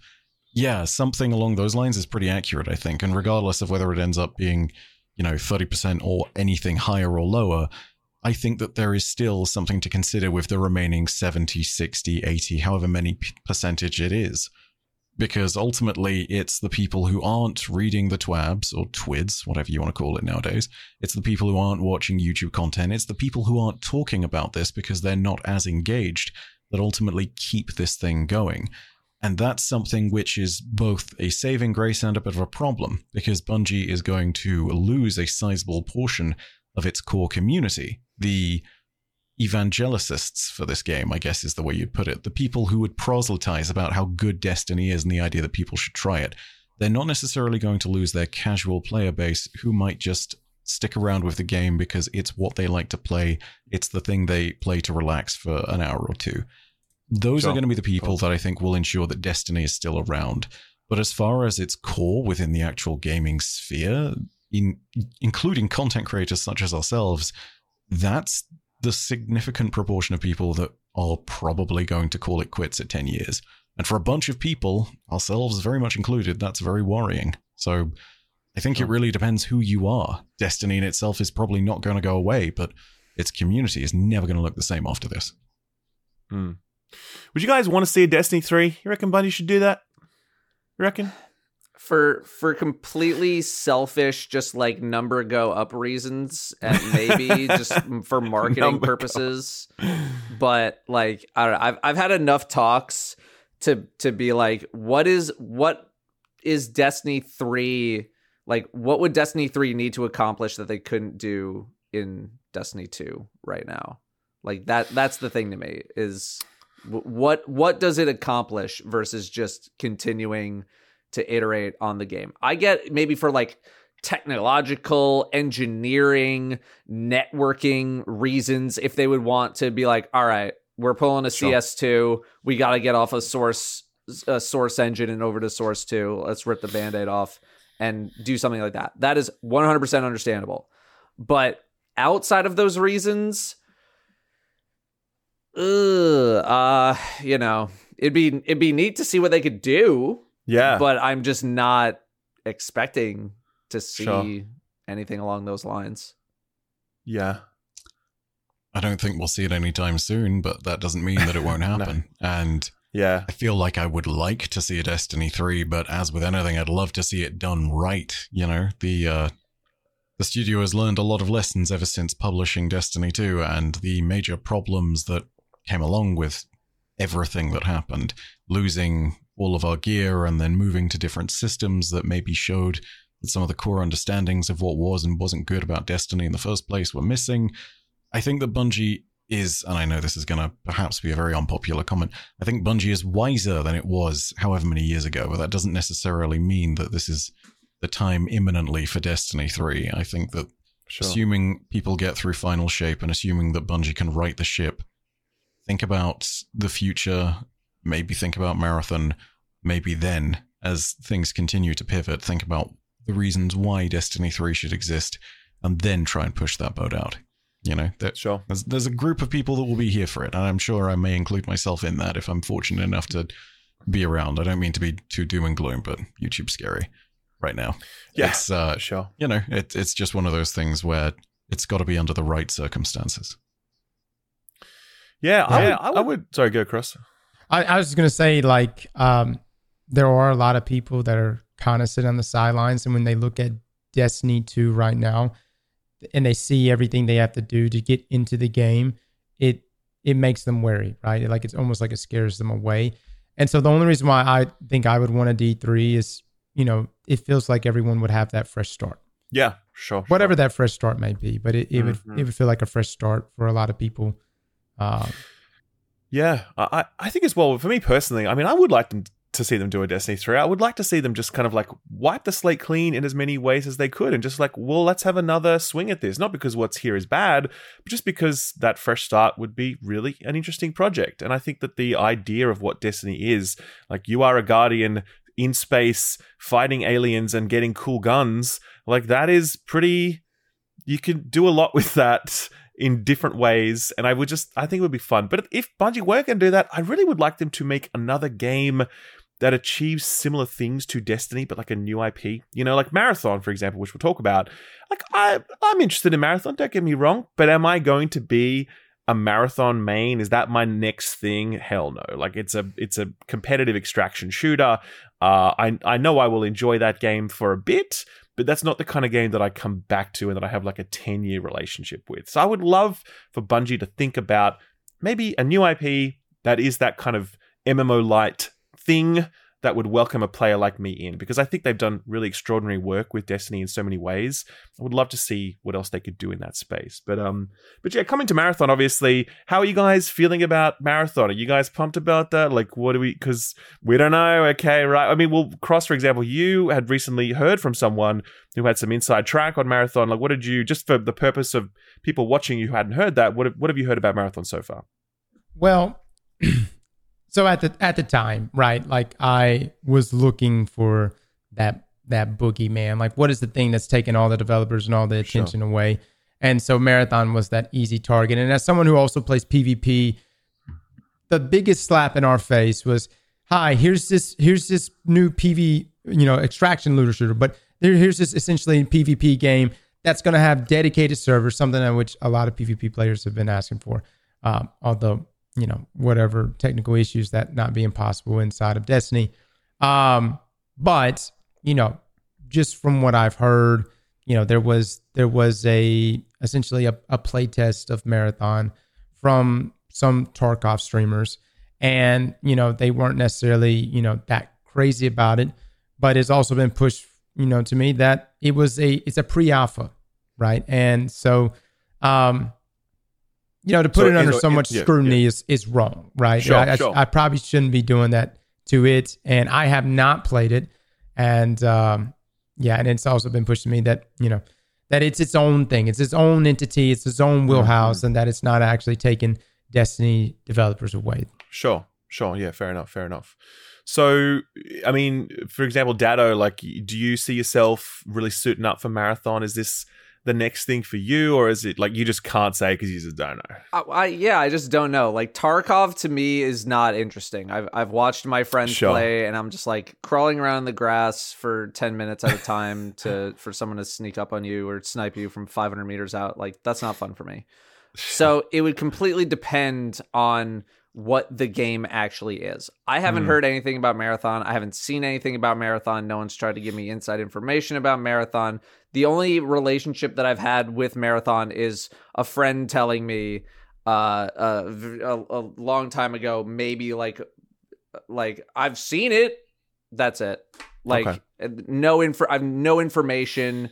Literally no context for anything at all. Haven't I haven't been invited to an event. Um, mm. I don't know if I will be invited to an event. Uh, and also, my channel is not really meant to be like the Bungie channel. It was just the Destiny channel. course. Um, so would I like to be entertained by it? Sure. If if it grabs me enough, would I like to make content on it? Sure. But without even like seeing any real gameplay, I'm totally. just kind of like, uh, talk to me when it comes out, or talk to sure. me when there's a alpha or a beta, or I get invited to an event. If I get invited to an event, something. But mm. until then, it's it's impossible for me to make a call. Okay. Man, uh, am I going to give a answer that is going to apply to practically nobody? Um, I, I, I think I can agree on the stance of I am absolutely not about crawling around for ten minutes only to get murdered with a precious piece of loot that I was desperately trying to get out there with. Um, yeah, that, that does not, that, that's totally not what's going to appeal to me. But the really weird thing about it is that as of uh, the moment that Marathon was revealed, I knew that there was going to be a deep story core to this game. And the weirdest part about that is that that's O G Marathon D N A. Like, it is originally a series of three campaigns. And you want to know how crazy it gets? There's literally time travel and cyborgs ascending into godlike beings. And it is a... The Vex, right? It's, the Vex. it's I wish it was that easy to explain. It's it's a whole bundle of crazy. And it's brilliant for it. It's wonderful. It's got incredible story bits and pieces that I'd love to tap into. But I just don't think it's the kind of game that's going to necessarily provide that, because it is yeah. an extraction shooter. What's the story of Tarkov? What's the story of Tarkov? Anyone got that Tarkov lore? I don't think it's, I don't think it's that deep. Yeah. I don't think it has that. Maybe it does. We don't know. Indeed. So. And, yeah, but I think it yeah. is. It, it is a big. Uh, it is a big. I think gamble for hmm. Bungie to be pushing out into this space, because I mean, you had Halo, and that was. And I think Destiny is a natural extension of Halo. It's another, you know, wear a suit of armor and run around with guns shooting aliens and PvP and, and offline. But then it, p- sorry, PvP single player, but then it had this whole M M O light thing that it brought. It felt like an extension. This doesn't feel like an extension. This feels like a big jump, you know, and mm. I'm very interested to see their take on it. I really am. And I'm I'm keen for it in terms of I'm... I think the design work they've done is incredible. Like, visually, it's just, like, astounding. Um, and I think as well, you know, given how few resources Bungie has put into Destiny's PvP for the last few years, I have to hope that they've gone into this instead. And if that's the case, I would like to see a really great PvP experience from from them. Uh, but also, at the same time, I know that that's that game is not for me, you know, and so therefore, unless Destiny is really popping off, Uh, or there's some other I P coming out in the next little while, then I think I probably would have less of a relationship with Bungie going forward if sort of like Marathon becomes their focus, or if Destiny doesn't sort of evolve in a way that's likely to to keep me. So, um, yeah. So, I mean, I think that's pretty much everything we want to discuss today. Um, okay. Really want to thank you guys for your time. Um, final, any final thoughts you want to close on before we before we wrap? Um, I want to say one thing about Marathon, and sure, sure. um even though I I've never really been, you know, crazy about extraction shooters, leading into Destiny, I don't think I really played any looter shooters. And so if Bungie really does present something here that's that's out there, you know, maybe they will convince someone like me to to give Marathon a go. Mm-hmm. Um now I do want to mention something here, and Ralph, you can keep this in if you want. Um sure. It's been passed on to me that there is something extremely unique about Marathon that no other extraction looter shooter has ever done. Okay. Um, and so, and I was, I pried, I was like, okay, well, can you give me any? No, I got, I got nothing else. So okay, okay. That's all I was told, as vague okay, as okay. that is. Sure. I mean, that's the thing, right? I don't expect Bungie's going to half-ass this. Like, they're not just putting out some, eh, we'll make Tarkov, but with with with in space. Like, that's not right. their style, you know? So, I'm sure whatever they are going to put out there. And I also think they're going to try and speak to us as best they can. Like, as when I say us, I mean the Destiny players, people in, in interested in the PvE experience. I think they're going to try and reach toward that community as best they can within the constraints of this ultimately being a PvP game. What that looks like, I don't know. But I think that's very core to Bungie's D N A, and I'm sure they're going to do what they can in that space.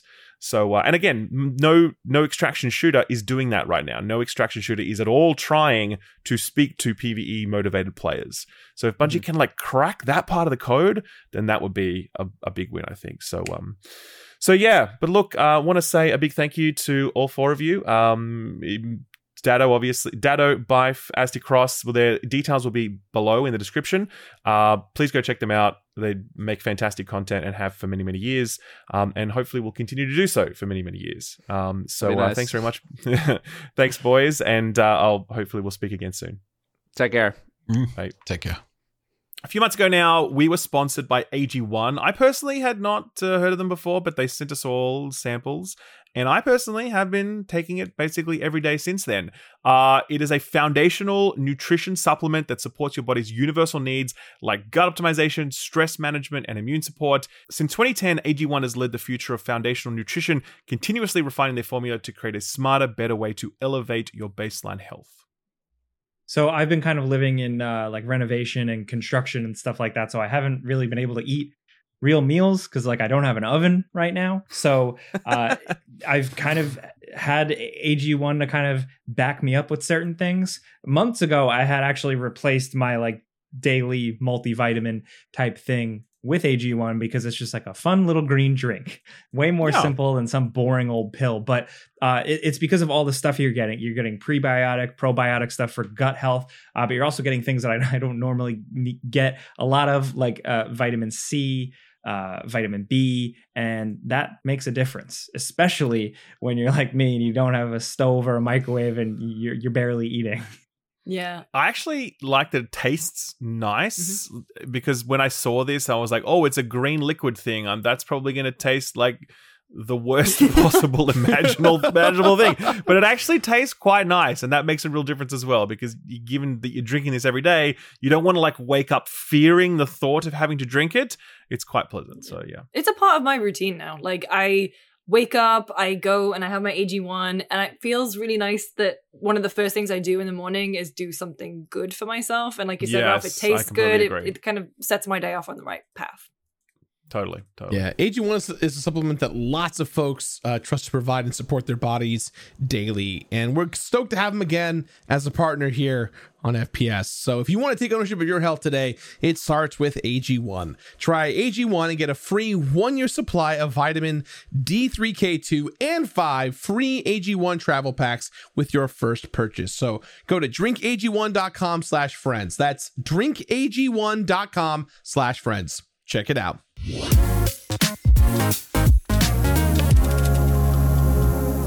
Jumping back, uh, the biggest release from the last week or so is Alan Wake two.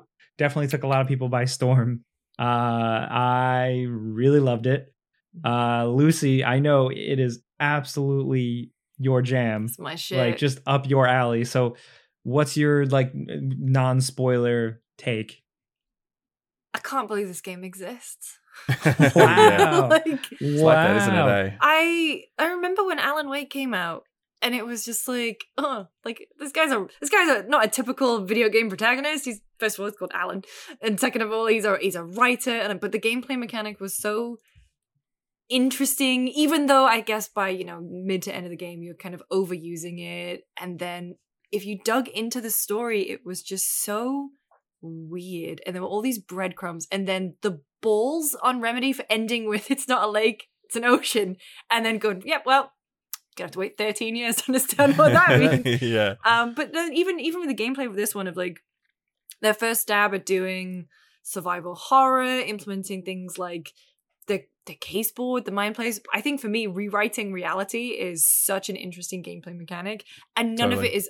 I don't think it's overused either. Mm. Um, interweaving narratives, like just not being afraid to be so, so weird.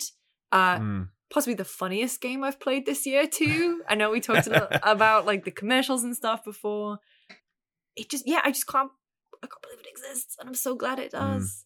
Mm. I, I finished it the other day, and um, anyone who has been following my journey to become the ultimate P C gamer with an OLED T V I think I had the best possible experience because also the clocks are changing. So it's been dark at, you know, six p.m. every day here, which has been fantastic. I've just been playing in the dark uh, on an OLED T V, and it has been, yeah, with all the R T X stuff turned on, and it's been... It's been pretty great. Love to see it. It's been pretty great. Yeah, visually, it's pretty nuts. Um, graphically, but also art direction. Like, Control really had it figured out with like incredible lighting and like bold titles and all this great like like light and dark imagery. But I think here the the best thing is is the jumping between the two worlds. So there's Saga's woodsy world, and then there's uh, Alan's noir, grimy, dirty, like turbo New York. Um, and the contrast is so awesome, and flipping back and forth, and the kind of like different feel, different style, different visual, like even a little bit of like gameplay differences mm-hmm. was really good pacing wise. The way I played, I jumped around as much as I could. Oh, you did? Okay. Yeah, yeah I did the opposite. I, I just like played that. through Saga and oh. then I played through Alan. I would do uh, one and one. Okay, right. Yeah. Yeah, fair enough. I, I found it was really nice to play through Un- Unbroken. Mm-hmm. And then I noticed some callbacks. And then as you go and play the other side of it, it reminds you of things you experienced many hours ago. And you're like, oh, cool. It's this part that I'm up to now. And you kind of, I really like that a lot because it sort of, yeah, brought me back to those memories that I might have forgotten about had I not done it that way, you know? Yeah. I so I jumped around a lot because like I, I liked the feel, but I also any opportunity I could, I wanted to move back and forth because I was like, let me see if I could break this. Like, is this going to hold up? Am I still going to understand the the core, the, you know, the base story? And I did, thankfully, which I think is a testament to like that's that's pretty tricky. Like, yeah. So the fact that I was able to tell what was going on and keep track of things was yeah. pretty good. Totally. Yeah. Uh, narratively, it's uh, it's it's like very unwieldy, but I think it's still. I think some people are like, "Nah, man, this collapses. It just doesn't work." And I'm like, I can understand that. You know, I, I don't necessarily. I wouldn't come out here and say, "Oh, narratively, it's watertight. It's totally perfect. Whatever." I can understand how some people be like, "Nah, this just, just didn't work for me." Fair enough, but for me, it worked. Like I was on board with its messiness. I was on board oh, on yeah. board with like its self-indulgence at times. You know. Uh, and just seeing all those mysteries sort of coalesce, it was fantastic. I yeah, couldn't couldn't get enough of it. It was twenty hours, and I was yeah. just like riveted from start to finish. Even in the slow moments, I was still like all in. It really was just like well paced. I also was just very happy that like from a gameplay perspective, I really liked it. The combat and the survival horror elements are simple. It's not the most yeah. like complex third person shooter or anything. But uh, it was just challenging enough. I liked the enemy types, specifically in Alan's world. Uh, it's not often I play a game where like I find the enemies that unpredictable and they make me skittish. Because, uh, you know, I was like, at this point, it's like I've seen it all. You know, I yeah. can, I can yeah. handle. But th- I was on my toes for just shadow enemies. Constantly, I was like, I don't know what they they're going to do. Scary. Oh, I don't know if this one's going to throw stuff. One? I don't know if this one's going to teleport. And then you yes. start getting nervous about regular shadows in the game world that aren't even men. Like it's yeah. really well done. Yeah, no, I agree. I think the Saga enemy stuff wasn't as strong because it was just yeah. kind of like teleporting zombie men. But the shadow stuff was very yeah. the way that, that they sort of look at you and they'd be like, "Alan Wake," and you're like, "Whoa!" You know what I mean? Oh, shit. And uh, and they're sort of like. Shh, walking slowly towards you and you're like, should I go left? Should I go right? Well, should I try and run past them? Is that one going to grab me or not? And then, they do, and then sometimes yeah. they fucking clothesline you and knock yeah, you to the ground. Yeah, they do. They do. And you're like, oh, come on, man. I thought you were cool, like, man. Yeah, yeah, yeah. So I reckon they really nailed that enemy design stuff. It would have been cool if there was some more enemies and some like, I don't know, some more, some deeper elements to the combat sandbox, you know, because obviously you compare it to something like Resident Evil four, it's chalk and cheese. Like there's just so much more you can do in combat in Resident Evil four, so many more enemy types. But what's there is really, it really works, I think, a lot, a lot. Except I didn't like the upgrade system. Did you guys like the upgrades? I liked it on Alan's side. Okay. I I liked what they were doing with encouraging you to go and find the Alex Casey lunchboxes and stuff. But it felt like the economy was a little not in my favor compared to finding Words of Power sure, on sure, Target's sure. yes. side. Definitely. Um, also, I think it's really funny. So, uh, Gerard, the way that you upgrade on Alan's side is uh, there are these uh, arrows in the environment, and if you shine your torch on them, that kind of points to basically this big scroll of words, and then if you shine your torch on it, you get a word of power, and then you can apply that as an upgrade. But they're, la- they're named words of lamp, word of lamp, word of gun, word of uh, gun, word of aid or something, but word of lamp killed me every time. Word of lamp is good. I love lamp. I love lamp. I love lamp. Um, yeah, whereas well, with Saga, you find, uh, you find fan fiction. That's right. Little yeah. cut up. A O three. Oh. Uh, yeah. yeah. Sorry, Joe, what were you going to say? I was just going to say, um, I haven't really... I played Control, and I loved Control. Control is nice. Wonderful. I just started playing the original Alan Wake a couple of months ago to anticipate for Alan Wake two. And there's just too many games. We never got around to finishing it. Yes. And uh, it's it's on my very small list of games that I will play just for myself this holiday season. Good. When I'm taking a holiday break for a couple days. Good. It's it's Alan Wake and a couple of indie games that I'm like really focused on. I'm not touching Baldur's Gate three. I'm not. If I touch it, I won't. I will play nothing else, and I'm not ready for yeah, that lifestyle. Doomed. Yeah, Alan Wake, a good time, like a weekend, lights off, headphones on, perfect for that. Yeah. Uh, can I freak out a little bit about just like how, just the the Alex Casey stuff, the imagery, yeah, the yeah, use yeah, yeah. of. James McCaffrey's voice, the, the use of Sam Lake's face, and just how hard they go on all of that, and like the cool factor of it, the presentation of it, the amount yeah. of references and callbacks to their other games that felt just right, didn't feel like overly like bang you over the head, but like finding little tiny Max Payne things here and there, finding can, like all, all kind like I don't want to spoil anything, but like mm. that stuff just like. I haven't like gushed about this yet, excuse me, like in a video. So like, fuck, I don't know. Yeah, no, I agree. It was, it was so well handled. So they so, it was so, it was very self-aware without it sort of feeling like they're just kind of jerking themselves off, you know, it was, it was, they really struck the right balance of, uh, of knowing that they had a great history worth celebrating without it being, yeah, that kind of, yeah, with the winks to camera and all that sort of shit where you're like, all right, we get it. Yes, you made Max Payne. That's fine. Like, it, they they just got the balance perfect. Exciting, too. Like, it, it's just exciting, the word, specifically because, and it's the same reason why, like, Gerard, like, with Control, like, why I liked Control is that you can look at Control and you can look at Alan Wake two and think, like, oh, they really love that. They're, they're, they definitely are referencing that. That's they're definitely their thing that they do. By this. Yeah. But... even with all those influences, it the, the product itself, the end result thing is so unique. Like I can't really point to another video game and be like, oh, that's like Al, you know, that's like yeah. Alan Wake or that's like Control. Like they are so much their own unique things, despite all the influences. And mm. that's like a really impressive and hard to like pin down thing. And Absolutely. So finish.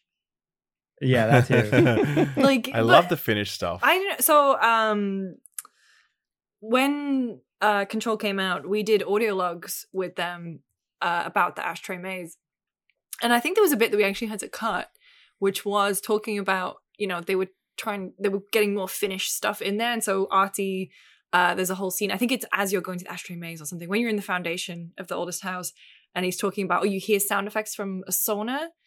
And they talked about, oh, you know, yeah. how they're, they're trying to incorporate more Finnish stuff in. And I'm so glad that in Alan Wake two, they just went for Go it. all in on all it. All in on it. And it's like, yep. even as someone who grew up in, I guess, formerly Europe, Great Britain, don't really know that much about Finland. Never been, sure. not really uh, familiar, uh, I guess, until, yeah, fairly recently. I want to go and have a sauna in Finland. That's yeah. what I want to do. Me too. They're really serious about it over there. Yeah. So, like, Japan and Finland, they seem to be very serious about their saunas. So, oh, yep, yeah. do it. The yep. problem is that, like, without a shirt on, I look like E T So, I can't really... Yeah. I, I, no one judges. I, I, really, I relate to that, Jake. Without a shirt on, I'm E-Honda, so I totally understand where you're coming from. oh. Well, nice, I, nice. I like that we did manage to... talk to Kyle and Sam specifically about uh, some of that Finnish influence and like, you know, the game having an identity about that. So uh, I think without further ado, we should roll that interview because it was, it was a lot of fun, a lot of good insight. So uh, Sam Lake, you know, you know him. Kyle Rowley, if you don't know him, now you do. Uh, co-directors of Alan Wake two. Here we go.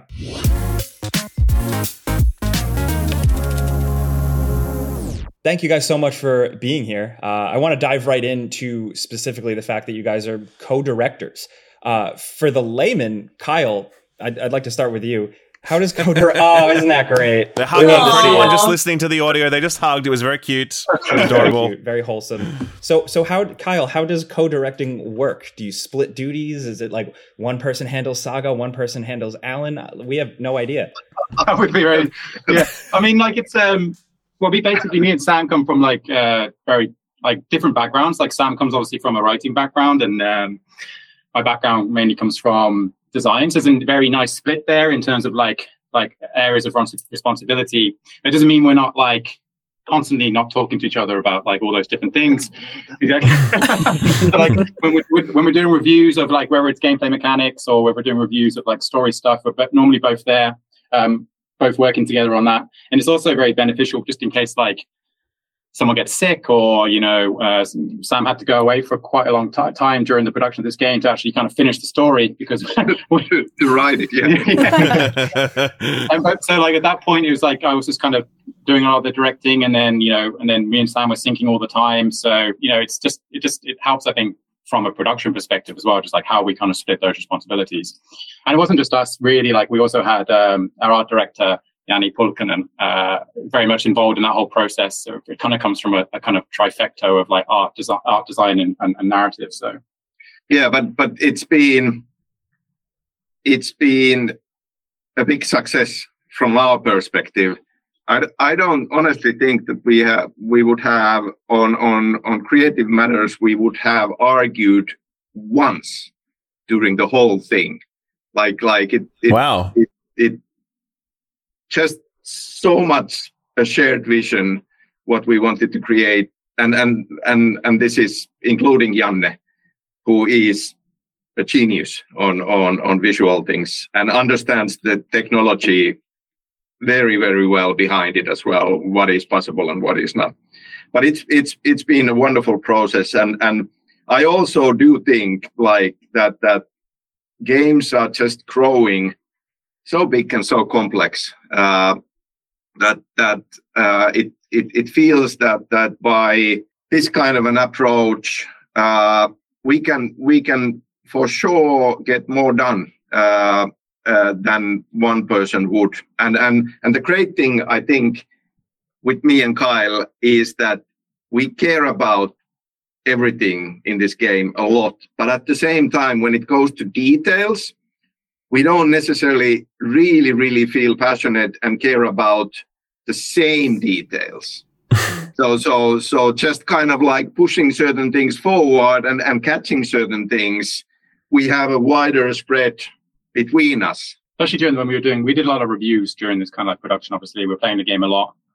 And yeah, when we were sat together, like some with someone person, we were like, actually, we should probably need to change this. And we'd be like, oh yeah, that, definitely do that. And that's kind of like the same thing throughout the whole of production that we kind of were on the same wavelength. I think it helped that we basically, was, we started on the project together. So from the very beginning, came up with the concept together, yep, yep. pitched the game together, like worked on everything basically together from the start right until the end. So that kind of really helped. That's interesting because uh, you guys have gone on record saying you've wanted to make Alan Wake two for what, thirteen years. So what was it that was keeping you from doing that? Was it just money? Was it an idea? What was it? Yeah, well, that, that, that part is is is maybe more on me because Kyle wasn't wasn't at Remedy back then and through all of that those years. Uh, it's it's just that these game projects are massive, uh, and and quite a few things need to come together and click together uh, for it to happen. Well, a right partner, publisher, and funding to begin with. And and and and I feel that our industry kind of di- like does this waveform of of where where where the trends are and, and what is the interest and what is what what's the portfolio of the publishers and and, and, and all of that. Coming out of Alan Wake one, it just felt like everybody had moved away from single-player story games. Like it, it f- felt like it needs to be open world, it needs to be multiplayer, um, all, all of those things, and and uh, yeah, even like and and what had happened at Microsoft Studios was our kind of like ho- first address to go and pitch the sequel, as we have done the first game with them. Uh, like people have shift had shifted around, so suddenly we we were actually talking with a whole new group of people, none of them who had been involved in the original game. And they were just like looking for something else. Uh, but but even back then, in that concept, because these concepts for the sequel have evolved quite drastically through the years that, that we have kind of like taken to publishers. In that one, there was an idea that, that between the game missions, there would be a live action Uh, episode or story, and and and this was something that they they were like really keen on immediately. They were not really interested in continuing Alan Wake uh, at that point, but but mm. they they were like, can you do something custom for us uh, that would have this idea in that uh, in, in the concept, and that turned into Quantum Break then. Uh, oh, wow. And after that, like with Mikhail Kasurinen, who who is the game director on, on Control, the whole franchise, uh, we created a pitch, pitch for Alan Wake two that was kind of a... It had some of the ideas that Control embraced on the design side, coming from Mixu really, uh, is, you know, the superpowers and the kind of a hub-like structure of it. Uh, and and... And at that point, kind of feedback we, we were getting was uh, maybe it should be closer to the original game. But but we were excited about these ideas, so we decided, mm. like, no, we'll do something else with these ideas, which turned into Control. And and and after then, like coming out of Control, then we sat down and, and let's create a new concept. For... So basically, it was because I was available. That's why the next one's nice, very nice. Yes, yes, yes. Yeah. I do, do, yeah. So all the pieces are coming together um, for Alan Wake two. You've got Epic as a as a publisher. What was that relationship like? Was there ever like any pressure to maybe change from Northlight to using Unreal? Um, have they been supportive of the project the whole way? De- yeah, definitely. No, no, no pressures on basically any on the creative side or production side or technology side. They've been amazing. In, I mean, in I mean, like, like pitching, pitching to them and, and sitting in that room, like Hector Sanchez uh, on the publishing side, like he got the vision immediately and, and he was really excited about it. And, and all through the way, uh, they have all been, and Hector in the front line championing and, and, and defending the creative vision that it needs to be our creative vision. And, it, and it's been really, really nice. Yeah, and, we, and we've had good counterparts on like design. Jeff was amazing. Nico on production. Yeah, like, like yes. Every area that they kind of, we needed support from, they kind of helped us. And like, yeah, there's no way that this game would be the game it is if, if it wasn't for them supporting us in that way. Because it's always really, really hard yeah. to make these games. And, and, and there are, you know, struggles and, and, and difficulties along the way. There was uh, there's always those kind of odd, odd meetings you have there where I remember the one we had where they were like, so this narrative's pretty complicated. And we were like, yeah, we're like when, when, when is complicated, that, when, I don't know. When, it, when, like, gonna be, when, when people are going to understand it, we're like, at the very end, they're like, oh, that sounds pretty scary. Like, don't worry, we'll come together, it'll be fine. So do you guys see that relationship with Epic deepening in the future? Is this... kind of you've been through this crucible now and it's like, you know, onto the next thing, or what are your what are your what are your thoughts on that? It's too early to say. Like, like I, I said, we we've been really really happy with them, but but also we we've been just so focused, so focused in creating this and and and getting it done and and and kind of like as always, like things are coming coming together in in this kind of a scramble of chaos. Just very, very focused on that, and and there is the D L C plan, which will take mm. us uh, li- like in the, into the next year. Um, so I'm I'm sure that there will be discussions, but it, but it's too early, too early to really, really kind of like have anything nailed down on that. Sure. Yeah, right. So coming back to what you were saying about the writing side of things, the story, and you're like, this story can get pretty complicated. It certainly can. Uh, very curious, like, what the starting point for that was, though. What, was it always clear in your mind, like, I know exactly, or at least, you know, I know where this needs to begin? Or were you kind of, like, looking around for some inspiration? Or, like, what was the beginning of the writing process for this game? I mean... You came across an echo scene. In, in, in- Is that... Just move the camera this way and that. Yeah, that's right. Got it. Yeah, and then it's like, okay, we can move forward. What element? It's there. Yeah, the, the I mean, the story has changed quite a lot through the years on different concepts, and and and um, but maybe because of that thinking along the way, uh, when going into this, I, I, I did have a very strong vision of, of the story that I wanted to tell. A lot of the details were missing in, in on, on different levels, but, but, but certain kind of like, you know, setups and twists and, and ideas and themes were there when we created kind of our pitch for it, like, like this deck. Uh, and and and then it's the normal actual iteration process of diving deeper. I I, I got Tyler Burton Smith, who worked with us uh, on Quantum Break uh, screenplays, and and and he's more focused on film and T V, and has been for for few last years. But I love collaborating with him, and and uh, I called him up and and. We spent several weeks uh, workshopping the details of the story, like things that I, I hadn't figured out, like, like and and and came up with solutions, and, and then I continued iterating in to get a synopsis and get a treatment. I have never done collaboration this closely with anyone. Usually it's back and forth, and and and but but it worked really well, and and and, and I was really really happy with that, and and. happy with the screenplay as well once we got it done.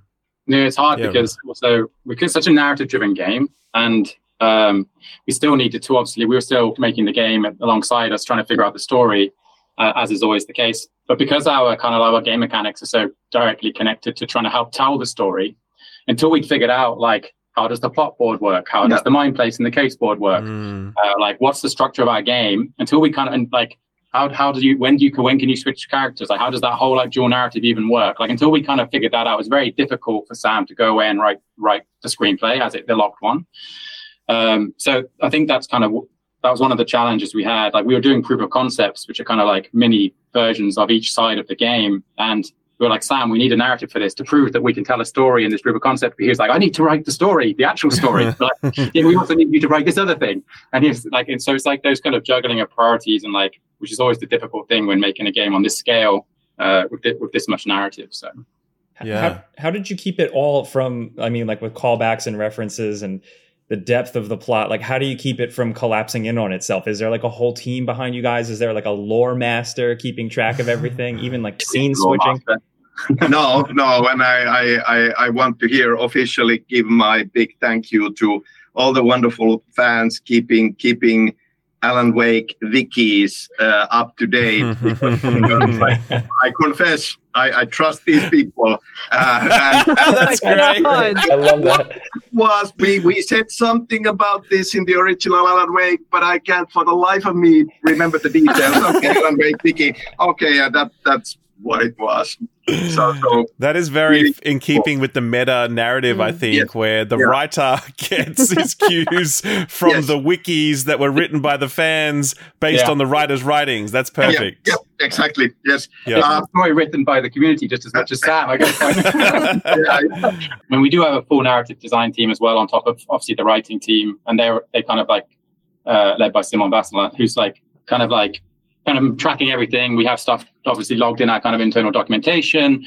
Uh, yeah, because the, the, the, as, you, as we said, the story is kind of complex, and, and there's often times where I'm playing and I'm going like, what the hell were we meant to be doing here again? I'm like, Sam, Sam, Sam explain this thing to me. Uh, yeah, it's, yeah, it's been it's been sweet that that now many people in the team who have, you know, worked on this game for years, and and and then towards the end started playing it and go like. I didn't know it's about this. Or I didn't. So, mm. And Sam, obviously, you are in the game. Uh, what was it like writing for yourself? Oh yeah, I have, I have a, I have a, I have a story about this. Here we go. Here we go. you, you know, uh, Ansi Matta, who, who is our wonderful, really talented uh, cinematics and live action director. And, and and a wonderful guy in the sense that that kind of like he has the experience, but but he had absolutely no problem on letting me run around like a crazy person on the set and direct the actors and and remind everybody, oh, this connects to that, so we need to do this. And and and once again, like teamwork and a wonderful collaborator. And and but anyway, Ansi Ansi was at this moment of like, well, we have the short film. Uh, in there, Yötön Yö, Nightless Night, the, the the short film where where I have the pleasure of uh, acting. Uh, it's great. It's great, with with, it's with, with really, really kind of well-established, really talented Finnish kind of like big-name actors like Martti Suosalo as Ahti and Peter Fransen and of course Ilkka Villi. Anyway, I, I wrote the screenplay uh, and and. Uh, I, I, I'll openly kind of reveal things that didn't go into the game now. Uh, because of the Nightingale scene at the beginning of the game, and mm. this is supposed to be these twisted echoes, uh, the, the character I'm playing ends up, well, bad things happen. Uh, and, and, And how I wrote it to echo that was that this guy is stumbling through the forest naked. Be- mm-hmm. Because, yeah. Sure. And, and, and, and, and as a writer, I'm fully focused on this is what the story is supposed to be. And and, and then we, we are on the set with like a lot of people on the set. And we have the whole forest built into the studio. And I go like, do I really need to be naked? and, Did you? And, question mark. And and and Ansi goes like, "You wrote this. you wrote this." And I go, "Yeah, but but that was the different me. That was the writer. And I'm now here talking to the director as an actor. Do I really need to be naked?" And he's like, "You wrote it. Like whatever. You can like." So so I'm I'm not quite naked except in the sauna scene. So, right, yeah. Okay. Uh, serious question next. Who the fuck wrote those commercials? So it's it's it's interesting as well. Like like Tyler uh, Tyler Burton Smith wrote them, and he's right. Canadian. He's he's not okay. Canadian, but, but he, did, he did live in Finland for for a few years, and and and obviously has been exposed to the culture. Right, I see. That. And and and and and and there were like obviously these ideas on what these commercials are about and what should we joke about and focus on. Those we we did figure out with Clay and gave to Tyler that can you please write these because like like he's not here, he's in the States in L A and and.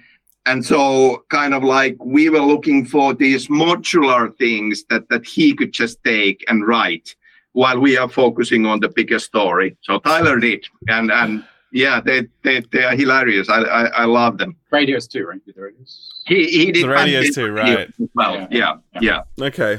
Yeah, yeah. Cool. Because they are uh, genuine. Uh, when you get to when you see the T V on, you're like, oh, oh yeah. yeah, baby, straight let's in. Go another commercial. All right. I think we're just like, like uh, you know, having a bit of like comedy in, in a horror game. I think almost it like makes this, the the horror even scarier. You know, it's so, kind of like yeah. I think there's we talked about this before, but yeah. like, they kind of like work very well together in heightening each other, um, and yeah. especially for like Alan Wake.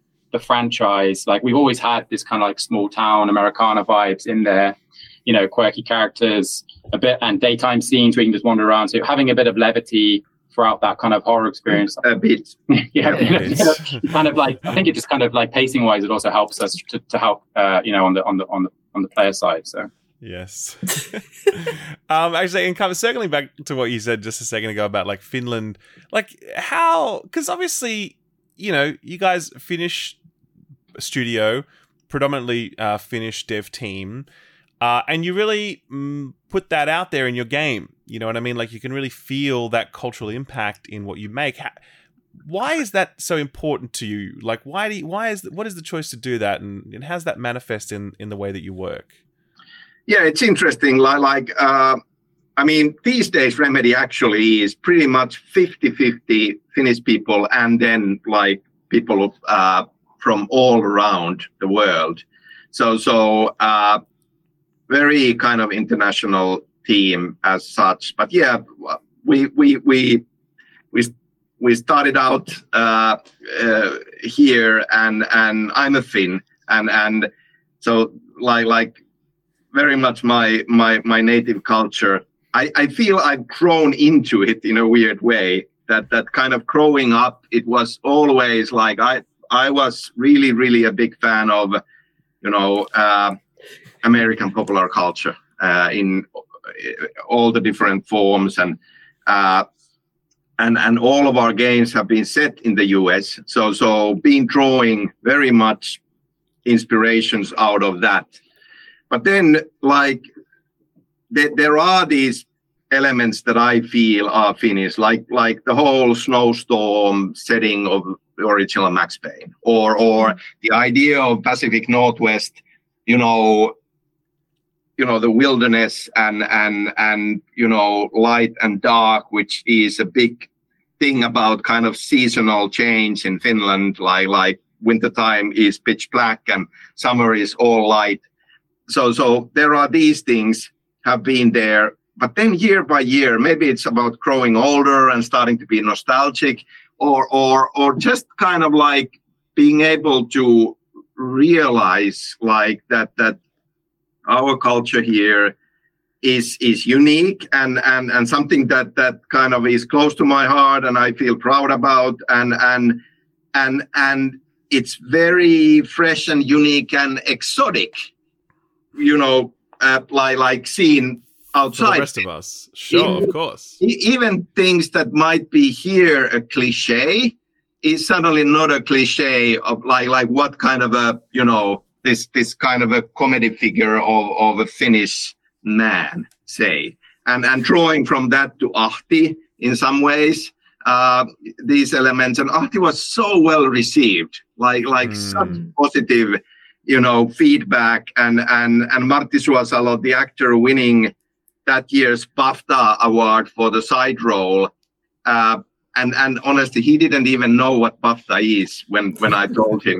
But like because he's so focused and always like he has done leading roles in multiple Finnish films. He's done theater. He's done musicals. He's done everything, but only in Finland.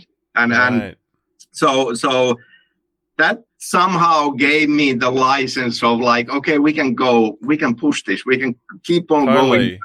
There's the thing interesting there because like when we were going through like. After we'd already built it all, actually, we we kind of put it in front of like obviously like external reviewers, and one of the questions that Epic asked was like, "Is this game too Finnish?" Like, but they came back like, "No, it's great." Like, it's so. Definitely not. I yeah, I really think it's one of the most endearing qualities of the whole game mm. because it is firstly unique, but secondly unique to you guys, and it's just one of those things that really makes it kind of reminds you. That Remedy made this video game, you know, and it's nice to see the kind of fingerprints, you know what I mean, of culture on works, you know what I mean? So, yeah, and, I, I really love it. And honestly, even even Saga's character, I, I and obviously Old Gods, then then like having a Nordic origin point and Nordic background, and, and, and on Saga's side, like she says early on that that the family on on her mother's side uh, originates mm. from Sweden, and she has the, the very Nordic wool sweater, like, like and also very much something seen in Nordic noir. Uh, so so even, even there, I felt that that kind of like we can we can bring it close to home in in many and the, ways. And the team take it quite seriously because. I don't think I've ever seen so many bug reports about sauna not working correctly in our game. we had on, on this project. Like, it's just, this is sauna not working correctly. This leaf is in the wrong place. This stone is not place. This is like, yeah, no, not a Steam coming and, out. And, and and I've had this impulse uh, when whenever like we we were demoing with with the watery mission. Yeah. And and and people were playing, and I was watching them play, and they went into the sauna and they came out, but they left the door open behind them. They're not supposed to leave the door open because like all the heat like like escapes. Sure. So sure. so yeah. Yeah. Anyway, like I feel now, and, and, and we can say this looking forward, before somebody now tells me you need to stop, this is enough, this is now too much. Well, I I, I think we'll have more finished stuff. Yes, definitely. That's good news. That's good news. Love it. What about the uh, coffee-themed theme park? Is, is, there a, yeah. is there a Finnish equivalent or something like that? Because it felt, as someone from a small town who had a little weird theme park in the woods, you you nailed it. Yeah, I think that, well, that, that started because, well, I actually can't remember where it started, but I remember when we were first on this project, and I was doing this as an example, like mock-up of like how we wanted to structure a mission, for example, you know, including, you know, backtracking, making it more open or whatever. I had just like, oh, I did something generic just to get the structure across, and it was like a theme park. And I remember Sam going like, oh, we should maybe do this. He's like, yeah, we can't do just a theme park. It needs to be, how do we make this like Alan Wake theme park, basically? and then we, and I think that's kind of like where this idea of, you know, cool. setting it in like a coffee themed one. And obviously it's being set in the Pacific Northwest, a very small town.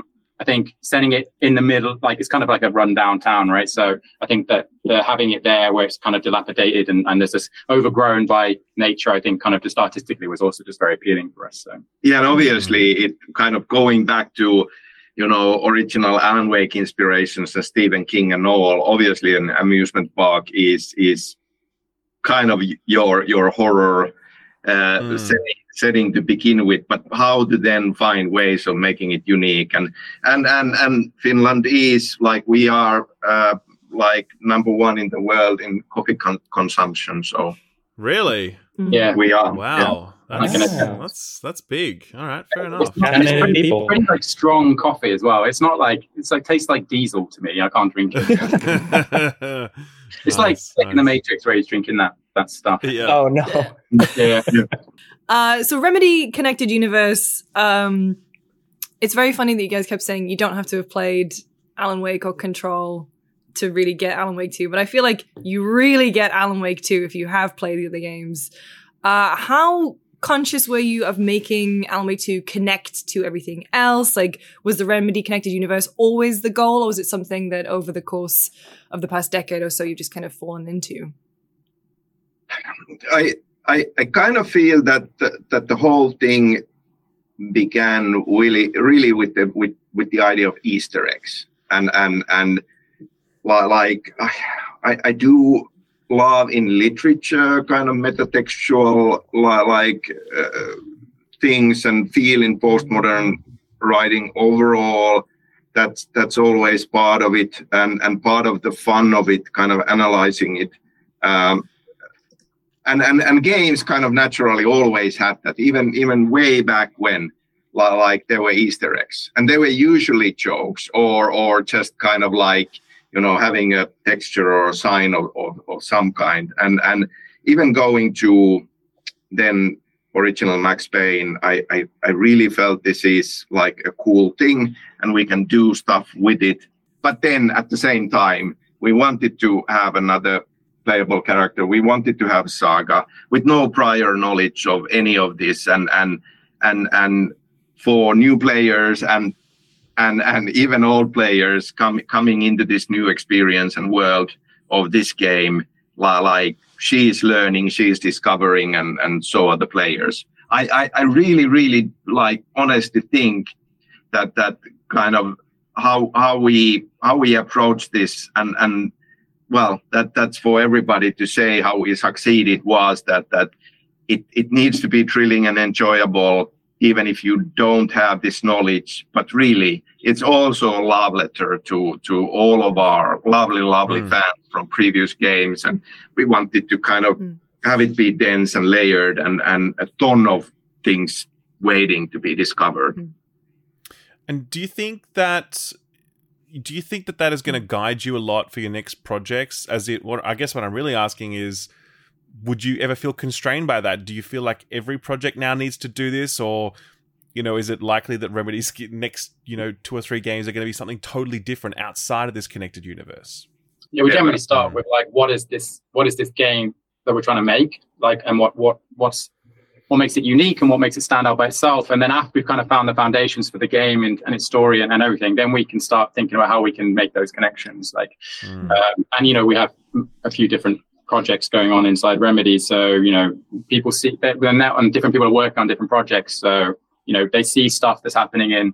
in this game, and then they get excited, oh, maybe we can actually do that. But it's not like we kind of have these kind of big meetings go like, how do we connect all this stuff together? That's not kind of like how we how we go about doing it. Where it's very much on the like, each game needs to stand by itself, and then we try and layer those things in as we're making the game. Hmm. Yeah, cool. And just just briefly on the gameplay side of the equation, so obviously this was a shift to survival horror this time around. It's the first time that you guys made a survival horror game. Uh, how'd you think you did? You you, set, you you feel like you nailed it? Like, what do you reckon? I, I think yeah, we, I think well, we'll let other people decide. Obviously, I think that internally we're pretty happy. I think you know it's um it, it's a challenging genre to do because it's it's like you know getting that feeling of uh, of of of running out of resources and and kind of uh, having enough opportunities to kind of like have an influence on how you tackle those different encounters. Like like making sure you have enough like. resources and, and verbiage on the player side or kind of mechanics on the player side to make it interesting. But like, you know, if, if you have way too many resources, it doesn't feel like it's survival enough. You don't have enough resources, then it's like, it feels frustrating. So I'm trying to come up with the balance there across three different difficulties so that, you know, various different play styles could basically get that feeling. That was, that was obviously quite challenging. Um, and then I think that we've all, we basically traditionally ju- only done action games effectively. So, you know, our enemies on this are on the screen for a lot less long, uh, not as long as, as you would normally have in a survival horror game. So when we're building A I, you know, if we're coming from Quantum Break to to Control, uh, you kind of throw an ability at them, they kind of vanish straight away. We just have a lot of them on screen here. Because they kind of take longer to kill, we had to kind of build out more behaviors, kind of have more animations. Like, you know, when you run into um, uh, a safe haven, they need to react and actually have like behaviors that kind of show that they're reacting to you doing that. So mm. that was kind of like, we, we were kind of like, oh, we can kind of do survival horror and that, you know, just take some stuff from Control, it'll be fine. And then we're like, oh, yeah, this is actually a lot more work than we thought it was going to be. So yeah, I think it was challenging. I think we're, but I, I do feel like we built a lot of cool tech specifically to kind of, you know, we really were, I think for us on the gameplay side, we really wanted to make it feel physical. And that meant that enemies should feel physical. And also like the player character needed to feel like more physical than what we'd had in, in previous games. So, you know, building technology to allow the character to like actually have the weapons physically on them. We'd never done that before. Actually in Quantum Break, we didn't even have animated weapons in Quantum Break. They weren't animated at all. We only added like the ability to animate weapons Uh, when we were building Crossfire, because we're like, oh, we've got a first person, the gun is like the hit show. Oh, wait, they don't animate. That's not going to work. So we had to kind of build technology for that. And then in Control, we started to kind of build, you know, you know, Jesse's service uh, service weapon kind of like animates very, very interestingly. So we, we started building technology that allowed us to then, for this game, you know, have physicality of the weapons on the back, have more physicality on the animation side using motion matching. So it was just like, like I think we said this before on a technological level in terms of like how we use live action and how we kind of blend on the visual side, but even on gameplay side, we've never been out, we wouldn't have been able to do this game that we build now if we like, if we tried to do it in the past, like we just wouldn't have had the technology to do it. We wouldn't have had the knowledge on how to kind of like do more hub-like layouts than, than we did from Control. Like our technology would not have supported streaming in that amount of, of data. So I think, yeah, on all different aspects, like everything just kind of came together at the right time for us. Like creatively, technology-wise, on gameplay side, it, yeah. And and and it did feel like once we honed in on the idea that let's just do a survival horror game, uh, it, it just clicked so strongly that, that this is the right idea, and, and it will give us everything that we need. First of all, for for more story focus and and. more interactive storytelling all in all, but but also the balancing of how to build the atmosphere, how how to kind of release the tension and and everything just felt like, how did we not see this before? Why why did we not think about this before? Uh, really, really happy and have been through the whole project uh, yeah, it, about this. It kind of came about at a time when, uh, you know, horror's kind of picking up not in just in games, like, you know, obviously Resident sure. Evil two make it just come out. So um, that was kind of very popular. So it kind of gave us confidence that we could make something that was, you know, that people would, people would kind of be into. And that's just kind of, kind of, over the years, that's just kind of like increased it more so, you know, with the new Resident Evils and, and, and, and all those games that are coming out in the, in the horror genre right now. But then also just on the, on even popular culture, like A twenty-four is kind of like a big inspiration for us in like yeah. how to tell a horror story. You know, it's, it's, you know, we do have, obviously we do have some jump scares and stuff in the game, but like, like that, that's kind of only one aspect of a horror game. Just a couple. Yeah. Atmosphere, obviously. Is just very a couple. Um, but then, uh, but like, yeah, like the journey that those characters go through, and like, uh, and and how how the story as a horror story as a whole, I think was kind of like something that we did definitely looked at from modern horror in film with like Hereditary and Midsommar and, and The Witch and The Lighthouse. You know, a lot of those kind of more modern art house horror movies definitely kind of we, we kind of looked at those for inspiration. Well, let's move over to live action. Uh, What I mean, you guys have done live action before, but what is the main driving force behind that? I love live action. Cool. That's it. There That's we it. go. That's awesome. Yeah. Like, it it goes in some ways all the way back to Max Payne, and and and kind of they're wanting to create a believable world, like with the constraints that we had back then. And because it's a modern world, it, it just always felt that, that these different mediums uh, uh, being there are essential for creating that feel. Now let's take that and do way more. We could just build sets that are one-to-one to our digital locations, like the writer's room or the hotel or or the talk show studio, and and and shoot live action there. And And and then a big discussion for us was like, how do we put that into the critical path so that it's actually kind of stylized in a way that it seamlessly goes from gameplay into this kind of a scene. And, you know, Alan Wake needs to be confused as the player is confused and, and struggling with that. And and just kind of like really, really building something bigger and and and, and more ambitious with that. Like third, for the first time with Alan Wake two, we've had a full live action crew, professionals on it, but something that, that we are driving here and, and, and, and, and working with, and, you know, a lot of learnings for future, uh, uh, uh, once again, but, but I, I've been so happy with, with that whole side. And, and yes, it's fragmented, but we basically had a full feature film production hiding inside the, the the game production, because that's the amount of live action we all together have uh, in this. Well, speaking of the future, I mean, you guys have done live action, projection, radio, T V shows. Is there another medium you're passionate about that you guys would want to tackle? Like, are we going to see like Lords and Ladies in three D or something? I think musical would be really cool. No, wait. Okay, that's like, nice. Well, actually, that's uh, that's a good segue. So this next part then is a spoiler, right? So anyone listening to this now who hasn't played Alan Wake yet, go and play Alan Wake right now, okay? And come back later. Just skip forward in the podcast a little bit so you don't hear this next bit, okay? So give you, we'll give you a minute to click off and fast forward. Okay, all right. The spoiler warning is done. Now, Alan Wake two contains arguably like one of the best sequences I've ever experienced in a video game. It is a straight up musical number. I don't know what what is it actually called, by the way? What is the name of this sequence? Can't remember. Well, well, well. The song is "Herald of Darkness," the old okay, yes. Asgard song, and that's uh, what we sing. Yeah, that that the the sing, of course. Yeah, the chapter is "We Sing." And and and and Andor has another name, which I something like uh, Story of Alan Wake. The the, the, the, the the story of journey yeah, of yeah. Alan Wake. The right. music. Yeah, okay, got it, got it, got it. So first of all, who came up with the idea for this? Wow. Who was that person? Wow, who do you think came up with the idea for that? Let's be honest. Well, I mean, like, I don't know. Maybe there's some genius at the back of the studio.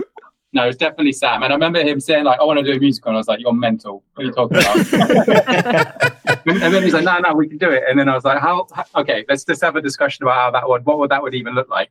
We did not talk to this with anyone in Epic or anyone anywhere going like, oh, we're thinking about adding a musical to the game. I, I, I, I, I, I tried to get a musical into Control. Yes, but, but really, but, what? And but who's who told you no? Who told what? Was it five oh five or whatever? It, was, it, was it, publisher? It, it was. It was really, really hard to have the musical uh, for a number of reasons in this, yeah. and and and and there were many production meetings. Come on, we need to cut this. Let, let's really wow. Interesting. Yeah, okay, so what? What was? I, sorry, I was sorry, Carl. Not, like absolutely not. we are we are not cutting this. Are, yeah. I, I remember, wait, wait. Yeah, and I was like, Sam, maybe the musical, and he was like, no, no. Like, okay, it's cool. Okay, so what were what were some of those production challenges then? Well, like I mean, early on. Like and and as the iteration all, always happens is is that that uh, that we I, I wanted a musical and and and because this is an Alan Wake game I, I, I knew it has to be Old Gods of Asgard and and uh, and and then kind of like there was a lot of iteration on the idea figuring it out and and I was thinking about late night talk show, uh, you know, as a setting, like you, you know, you you you watch late night talk show, and and and certainly you could imagine that that you know whatever, where, uh, Conan O'Brien, Jimmy Fallon, like like they they they could set up like we we did this musical number in the studio, sure. this, this kind of a sure. uh, so so it felt like a natural place for it, um, and and and I did have the idea that this needs to be about Alan Wake. And it needs to go in parts through his whole life, like starting with childhood, his rise to fame, Alan Wake one story, and then what is the setup for for this? But but like like we were talking about early early on, like well, are we doing mocap or like like how do we do it? And as the as the idea of the use of live action was in other ways refined and and finding its place. Uh, it became clear that okay, that that's how we do it. That it's kind of a this this halfway state between worlds that he slips into, yeah. and and mm. we're we're kind of watching the musical happen in the talk show, but he's not. You as the player are not quite there, and you are mm. trying to get there. And obviously, transitions go through these screens, always like interacting with the screen. So all the parts are trying to get there, and finally, then as a reward, the climax, the final chorus where everybody joins in is the originally it was originally it was actually much more physical, like it was actually like a theater, like a stage production. Actually we had a lot of like fits we yeah. had a bit of that in the in what's there now where kind of screens are moving, but it was much more like a stage like a stage theater production and, and less with the kind of live action more, stuff more, more being in that yeah. that studio yeah. all the yeah, time right. but but over like yeah just because of like I can't remember exactly why we changed it. I think it was more like production reality is actually like yeah. doing this like animation, and it was just too expensive, so we ended up doing it in live action. And I think one of the challenges with that whole sequence coming off of Control, where obviously we did the Ashtray Maze, and Control was an action game, so we could kind of push the player for a lot of action sequences to kind of drive them through the experience. And this one, well, it's a survival horror game, and if you say to someone, "Oh, we want to put a musical in a survival horror game," the like the question comes like, "Well, how? How? What, how? What's the gameplay loop there?" And we then we kind of like, well, okay, I think rather than kind of having this be something the player's necessarily interacting with a lot, we kind of like build it around the player as they're kind of, so it's like you're walking through the experience. Yeah. And that's kind of like how we ended up kind of making that whole, because if, if you think about, if you actually play through it, you're not actually doing a lot until the last third of it. It's kind of all happening around you. And you're kind of like mm. a spectator to this, well, this crazy thing that's like fever dreams. Absolutely mad. Thing. Yeah, exactly. So, uh, and that, that was the only way we could really make this kind of sequence work in this genre of game. Collaborating with Ports of the Fall as Old Gods of Asgard, which has like, like it, it, first of all, like all of this is like goes back to we had the stage fight scene in Alan Wake one, and that like turned out to be, you know, a fan favorite in many ways. Mm. And, and, and going back to that idea and then the Ashtray Maze in, in Control, and everybody were, went crazy about it. And it just felt like, well, how do we come back to this idea, but in a different way? Well, we, we are doing several of them in a way in this game, but but like uh, figuring that out and and and and and the whole thing of, well, it's a talk show, like purely on the song side. Then then then I was talking with with poets guys and and saying that it should kind of be back and forth, like, so Dory is there and he's the host and interviews Alan Wake, so he poses a question and Alan Wake answers. And I knew, I knew that that like Matt is a great singer, and and and so Alan Wake can sing in this, and and and and then like like us finding uh, David Harewood was wonderful as as as, as Door, and and he has a background uh, in in in singing, and and. So, so poets were like in those sessions directing them and getting the right kind of like type of a performance out of them to fit into the song that they were making. And, and, and yeah. And, and, well, and, and we had a dance choreographer. Uh, I was going to say, because yeah. you're, you're pulling some shapes, Sam. You really are, man. How long did it take you to get that shit down? Because that would not have been easy.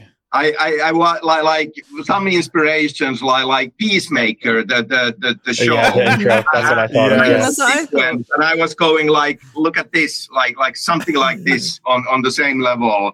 And and other inspiration that, that I, I wanted was the the calibration sequence of a mocap scene. You know, when mm-hmm. when when the actor steps in and T-pose and, and and and all of these steps, like like you know, let's look at this and is there anything there? And That's and cool. please make make it easy enough so that an amateur can learn it, because like I'm I'm no dancer and Ilka is no dancer and we wanted, we wanted David, David is pretty good. And and so so yeah, when when I started rehearsing this at home based on on Sophia's our, our choreographer's video, I was like, oh my god, I'm I'm never gonna learn this. And then I just well, well, but but yeah, like over the weekend I was practicing one weekend, and then we started uh, with her actually practicing it, and and and yeah, I I got it. I'm I'm so proud. Well, it is genuinely amazing, and thank you for making it, because yeah. it's a true highlight in a game full of highlights. So you absolutely crushed it. Yeah. And I guess final question, um, you know, the response to Alan Wake two has been kind of incredible. Um, what do you, what are you guys like feeling about it now that it's out there in the world and you're seeing, you know, the review scores and, and fans react to it? Tired. tired, yeah, and already tired, and like I'm just anxious. Like I'm just constantly like looking at what people say, and I'm like, okay, we need to fix that. Okay, we need to fix that. I'm just like, yeah, it's just feel. It's, I feel like feel kind of like empty, but at the same time, like okay, I need something to do. So okay, so I'll just try and it's, find it, all these it, things. It, it it's wonderful and feeling grateful, and and and like always, like like we did early on have this kind of an.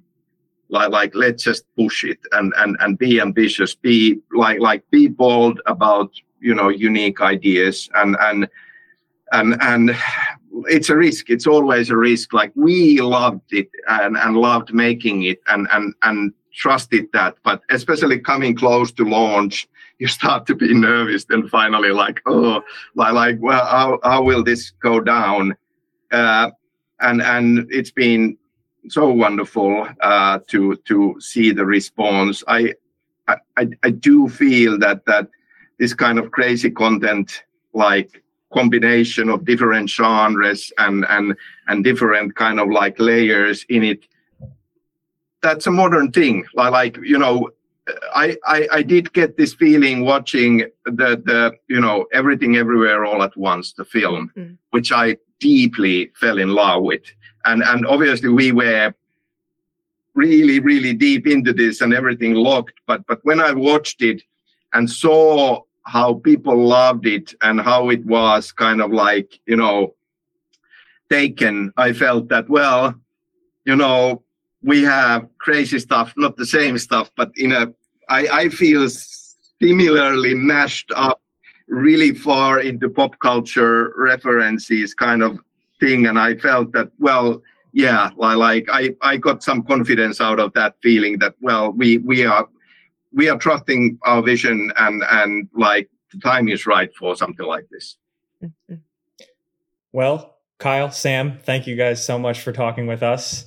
Uh, we'd love to talk to you again soon with other stuff you got cooking up. But for now, we'll see you.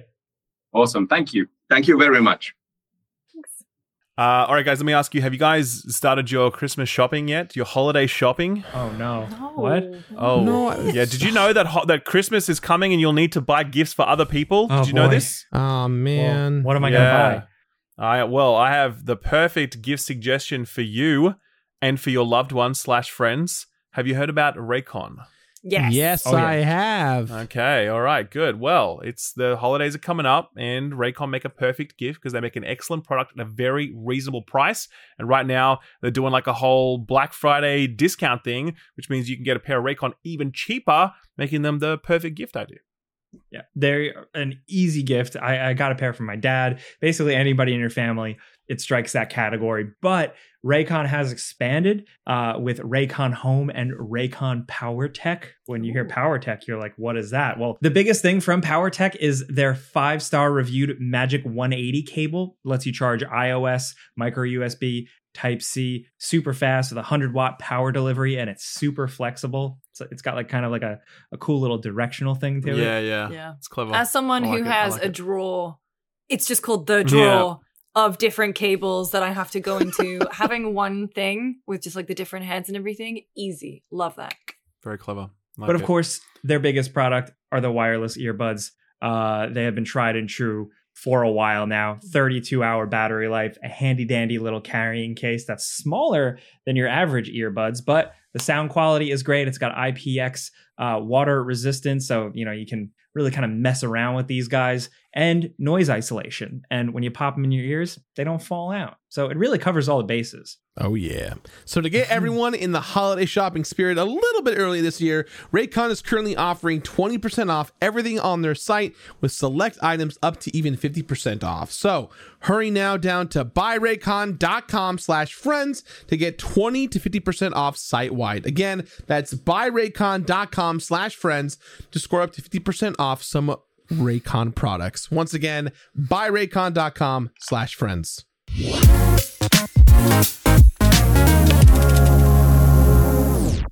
Jake, what was it like talking to Sam Lake? I know you loved him. Oh, it was cool. He was really nice. He was really nice. I, w- I wasn't really that nervous, which is good.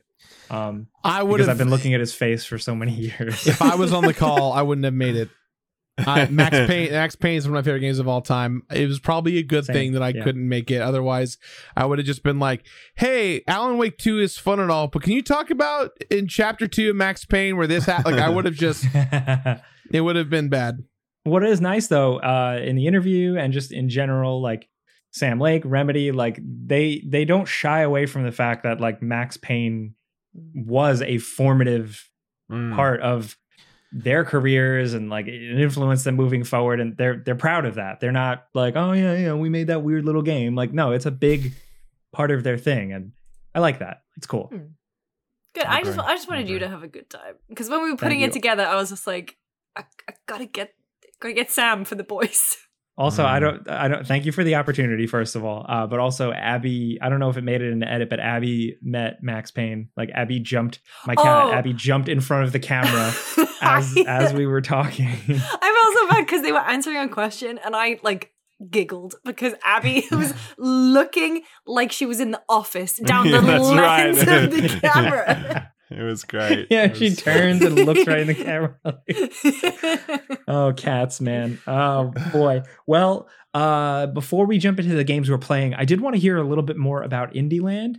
Um, mm. Gerard, specifically, I, I know you talked about it on the podcast a little bit last year, but like, what's the elevator pitch for, for what exactly it is?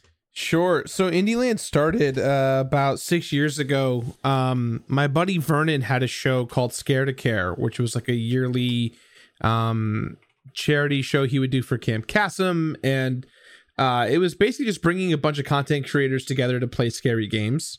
And um, eventually he stopped making that show after several years. And uh, my producer, Michael, was like, hey, we, like that. I used to make that show. That show was really fun.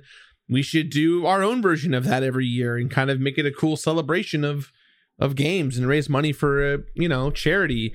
And so he was like, I wish we had a charity that we could donate to. And I was like, oh, I, I run my own charity called the Open Hand Foundation, and all the money that we aggregate.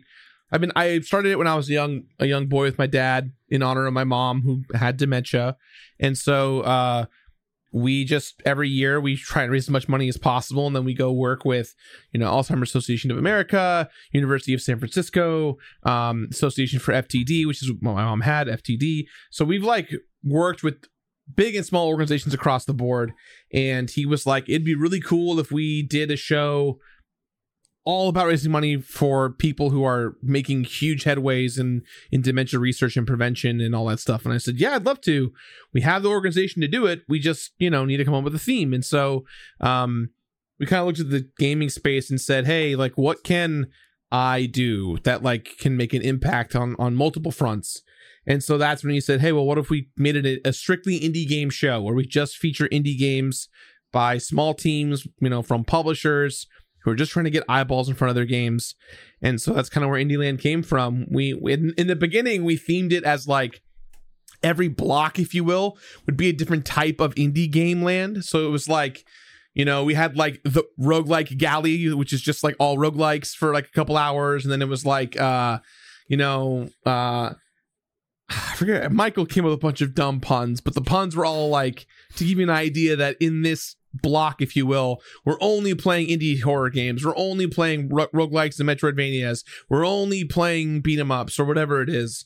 And so uh, after our first year, it just we raised like I want to say like sixty grand, and we said that's a lot of money and let's keep going. And so we've been doing it every year since, and we've raised I think I think as of this year we've raised over seven hundred fifty grand over the last six years. So amazing. um And it's just been so fun to see it kind of come together, because now publishers come to us and say, hey, we have ten games we'd love to feature. And uh, a lot of the developers like fly out in person, and they form friendships and like work on games together and collaborate and do their own little game jams. And they like a few of them went to Japan together for Bit Summit. Like it's just a really cool community thing that's kind of been happening.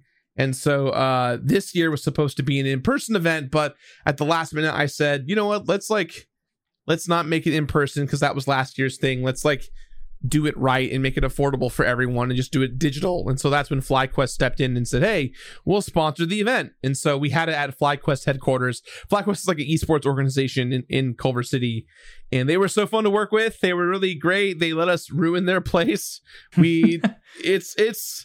There was a lot of watermelon and pumpkin smashing, a lot of it was it was nuts. It was a uh it was like a Dexter kill room in there. Yeah, we we we had a room called The Room that was just anything insane that happened in that room. It was it was a lot. Uh but I mean and and Tam and Lucy helped co-host the show. So Lucy probably has a way different experience than I had, because I was just in nonstop, no sleep mode, trying to stream as many games as possible and interview as many devs as possible. It was awesome. Like, it was so fun, and it was just such a fun mix of it. It's kind of it feels weird to say this, but it's like it's nice to be at a charity stream thing that's not focused around like alcohol too in a weird way. It was just like very chill vibes, and like obviously there were uh, things that you could like donation incentives. Like Gerard almost died on a hot sauce overdose and waxing and stuff, and it but it was it was just really fun. Like, it was just really nice vibes. The devs all had a really fun time. Um, people were wishlisting and donating and going to check out demos and stuff. And yeah, I had a lovely weekend. I got slapped twelve times. That was fun. You did get By slapped. whom? Uh, Anna Brisbane. Oh, cool. You nice. Know, you know her from Bayonetta three more recently. Uh, sure. She, uh, she voices one of the main characters in WayForward's new Slap game. Uh, it's a it's like a Flash game that got ported to consoles. Oh, I, I gotta remember it, or else I'm gonna get. I think it's called. You didn't get slapped again. I know. I do not want to. It's called Rose and Rose and Camellia Collection, mm-hmm. and it's a bunch of uh, uh, Flash games that were made a long time ago that got are getting converted into console games, and the whole bit is all like it's like a Korean soap opera or, or Japanese soap opera based around slapping people, and so uh, in the in that moment, I was like, anyone who donates a hundred bucks. I will let Anna slap me as hard as she can. And so like within thirty minutes, like twelve hundred dollars came in, and she just comboed the crap out of me. I got, there's a lot of gifs online of me being slapped. And let me tell nice. you, Anna does not hold back. She really, really hit me. There was no, there was no sugarcoating. She just slapped the crap out of me, uh, but it was for a good cause. Yeah. So. No, and I got to, I got to wax people. There was people were smashing watermelons with baseball bats as well. Mm-hmm. There was um like, sounds a pretty uh riotous event. Awesome. I don't know, man. Like it, it really really fun. Sounds like you guys needed a permit for this kind of event. You know what I mean? Like yeah, good hey, to man, play a bunch it- of cool games too. Like having uh, yeah folks were dialing in and people were in the couch and yeah it was really oh cool. Lucy Lucy Elspeth Tam and I played RoboDunk. Oh holy god man, it's imagine N B A Jam but you're in mechs. Cool. And it's every wow, single already. mech has different skills and abilities, and it, it's like basically Mario Strikers Charge but with big mechs and N B A oh, Jam. Shit. Yeah, and like cool. If you charge your meter, you like go into space and do like a super slam dunk from outer space, and you it's oh god, we easily the most yeah. addictive and explosive game we played all weekend. It was great. That one was yeah, because that one's out already. Yeah, it's yeah. out right now. Robo you can dunk. buy it. Robo Dunk. Robo Dunk. I haven't felt that way about a game since playing like Rocket League for the first time. In terms of just like being in the room and the energy with people. Um, I think that my it was fav- also it was also like stop motiony too. It was yeah, really cool. I didn't realize uh, we were talking about it on the GameSpot podcast this week too, and we watched the trailer, and I didn't realize that the mechs looked like kind of Lego guys too. Yeah, which was really cool. Uh, but there was so many different. There's such a variety in the experiences because there was. You know, that one, which is very high octane, working together as teammates. And then there was something like Farewell North, which is very emotional. It's kind of about um, this this girl, you know, and her relationship with her mother. And she's gone to Scotland and she's with her dog. And her dog, and, and basically the color palette is really muted and very sad. And she's she's very emotional. And the dog is, you know, solving puzzles and trying to cheer her up. And bringing color back into the world, oh, which is really beautiful. That's nice. And then there was nice. horror stuff like Desktop Explorer, which was basically a Windows ninety-five desktop, but someone's left you messages and you have to solve puzzles. Right. And you do. Oh, I've really? seen this actually. It was yeah, yeah, super yeah. cool. I that um, is cool. Yeah, I loved playing that one because it was. It was. They were. I, the devs were there, and I was like trying to solve the puzzles. I was like, hmm, I don't, I don't know how to get this one. And, he, and they were like, well, have you tried, you know, like renaming a file because the file's corrupted? Or you can un uh, unhide file folders that have been hidden in the operating system. And yeah, that was really cool. Um, Man, yeah, that got, takes me back. It was, yeah, I, I, I'd forgotten half the stuff. I was like looking for solitaire. And, yeah. Uh, yeah, yeah, yeah, totally. But no, yeah. my wish list has grown exponentially. Mm. After the weekend too, it's cool for that sort of stuff. Yeah, yeah when I go to PAX or whatever, and I just troll like cruise the indie section, and then you come out with a list of like, oh, I'll add all these fifteen games to my list. Mm-hmm. Thank you very much. It's oh, a nice yeah. feeling. Yeah. That was the really cool thing is that we have a we have an IndieLand Steam curator page that features every single game cool. for all oh. five days of IndieLand, and uh, going we, right they, we we even did them in order, so you could like see you know hour by hour, block by block, what we nice. featured. Um, That's awesome. And it was just so cool because uh, I guess we hit some kind of algorithmic thing on Steam. And so for like three or four days, the devs were like, holy crap, our wish lists are kind of skyrocketing through the roof. But then Steam, like they de- they devalued it after a couple of days and took it down. So it was a weird thing. I guess we were supposed to tell Steam to do it during the show. Mm. Um, as opposed to like, we just uploaded it and then suddenly it was like, the internet and just like. It was trending on Steam for quite some time, but uh, it was just yeah. really cool to kind of see those devs go, man, I, I had like ten wish lists. Now I have at least, you know, several hundred to a thousand. Um, because you guys sure. know how it is. Every, every wish list counts. It really helps. It does, for sure. Yeah. Well, congrats on another successful IndieLand. Thank you. Sounds awesome. Thank um, you. People, go check it out. Uh, definitely check out that Steam stuff because... A lot of games, mm-hmm. always good lot to find. You know, in case you you feel like you didn't have enough games, there are more. Believe it or not, always there's always more, more. Always video more. games. So speaking of games, uh, let's dive into what we've been playing. Uh, I'll rip the Band-Aid off and just get this out of the way because I was out sick last week when it was time to talk about Spider-Man, yeah. my thing, my life. Uh, shout out to Ben Hansen for uh, replacing me. He did great. Big Aww. fan. Uh, but yeah, uh, just real and short, because I feel like you guys have probably talked it up a lot. Uh, Spider-Man two, I, re- I really like. I don't like it as much as Spider-Man twenty eighteen. Uh, it doesn't quite emotionally hit as hard, but where it does hit hard here is like, hey, kid, do you like the animated series? You like Jim Lee comic books? Do you want like just crazy like Venom shit everywhere? Like that made me very happy. Having so much crazy stuff going on on screen, a really good visual uh, representation of Venom, a threatening Venom, Spider-Man squaring off against him, uh, but then also integrating Miles Morales into the story, where Miles Morales is caught up in a story with Kraven and uh, you know, the symbiote. Like, very interesting. Mm-hmm. I, I I really liked it for that.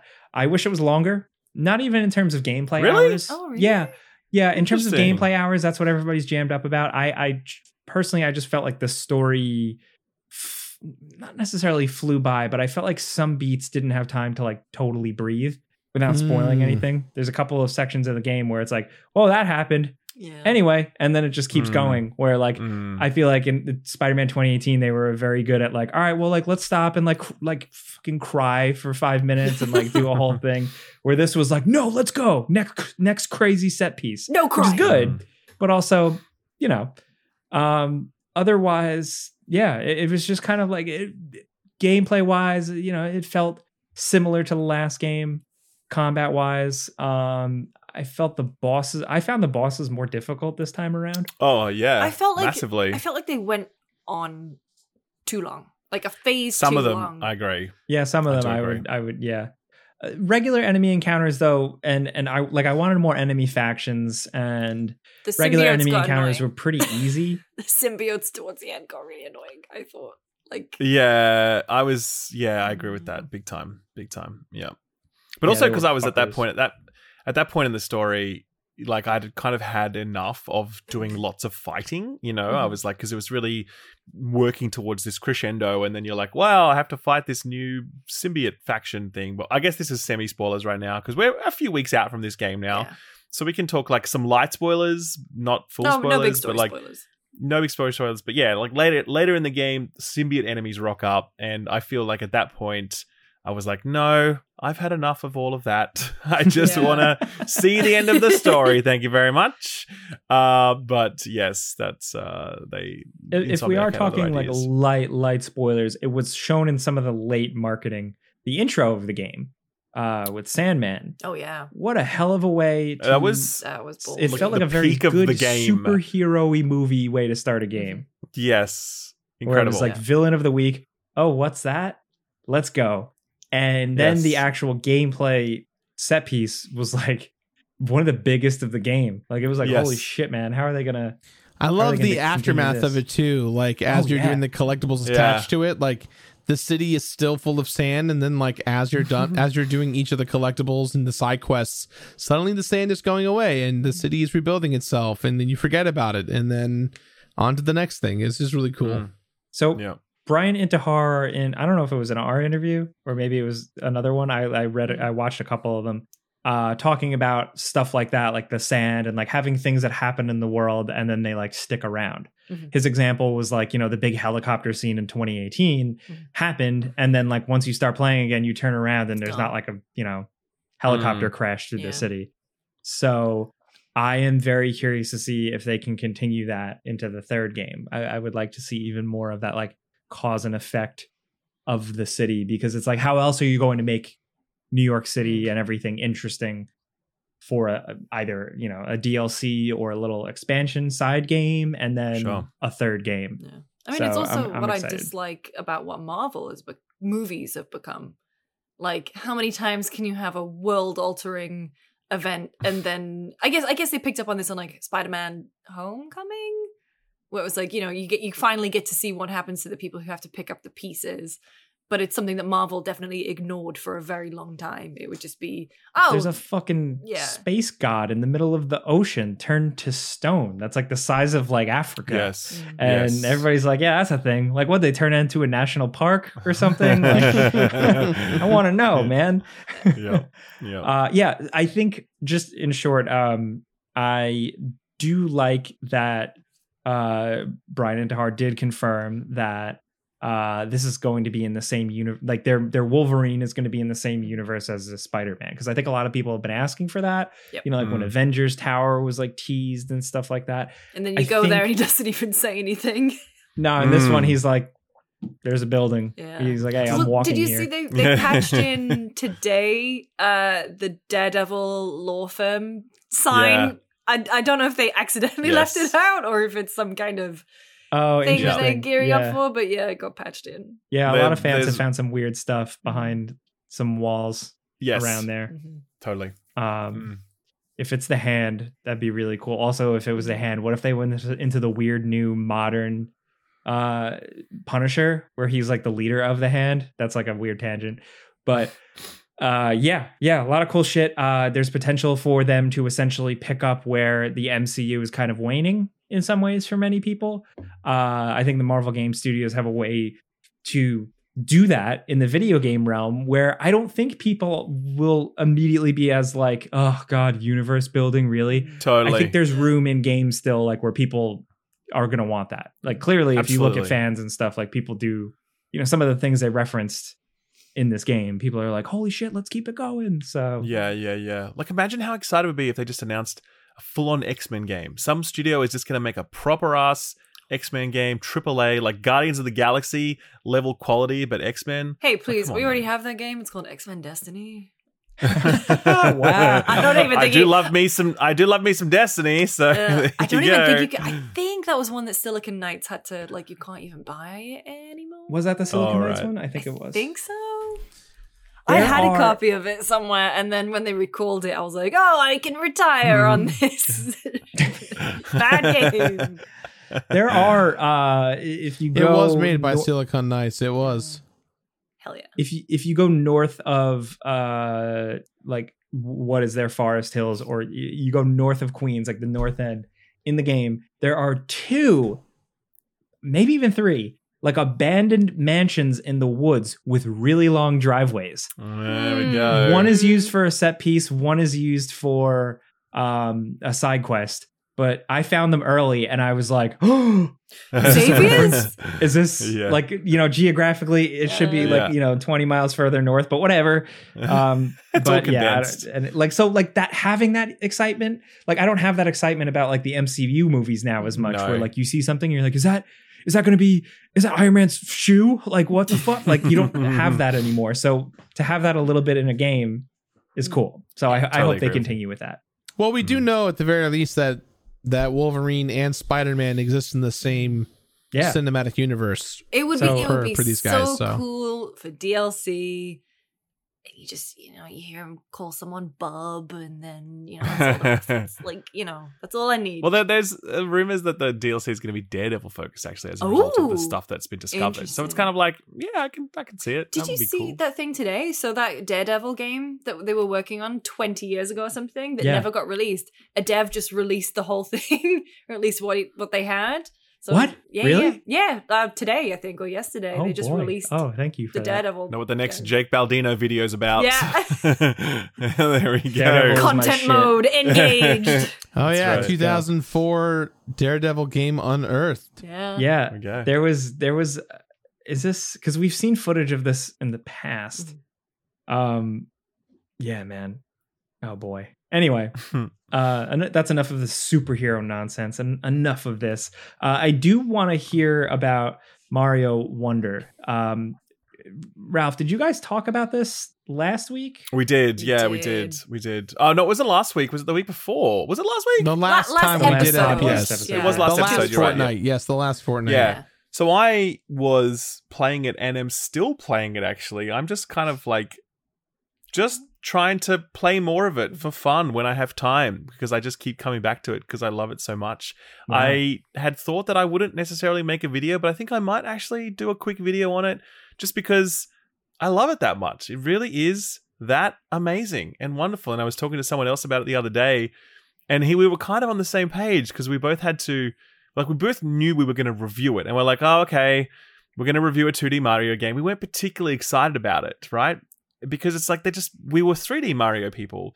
But both of us have continued to play it post the review period being concluded because it's just that fantastic. Mm. Um, so it's pretty good. Yeah, yeah actually, because I know that Gerard, you had just done your coverage on it, your video. So like you hadn't played it before. Well, you had you were just playing through it while we were talking, but now you've done the full completion of it.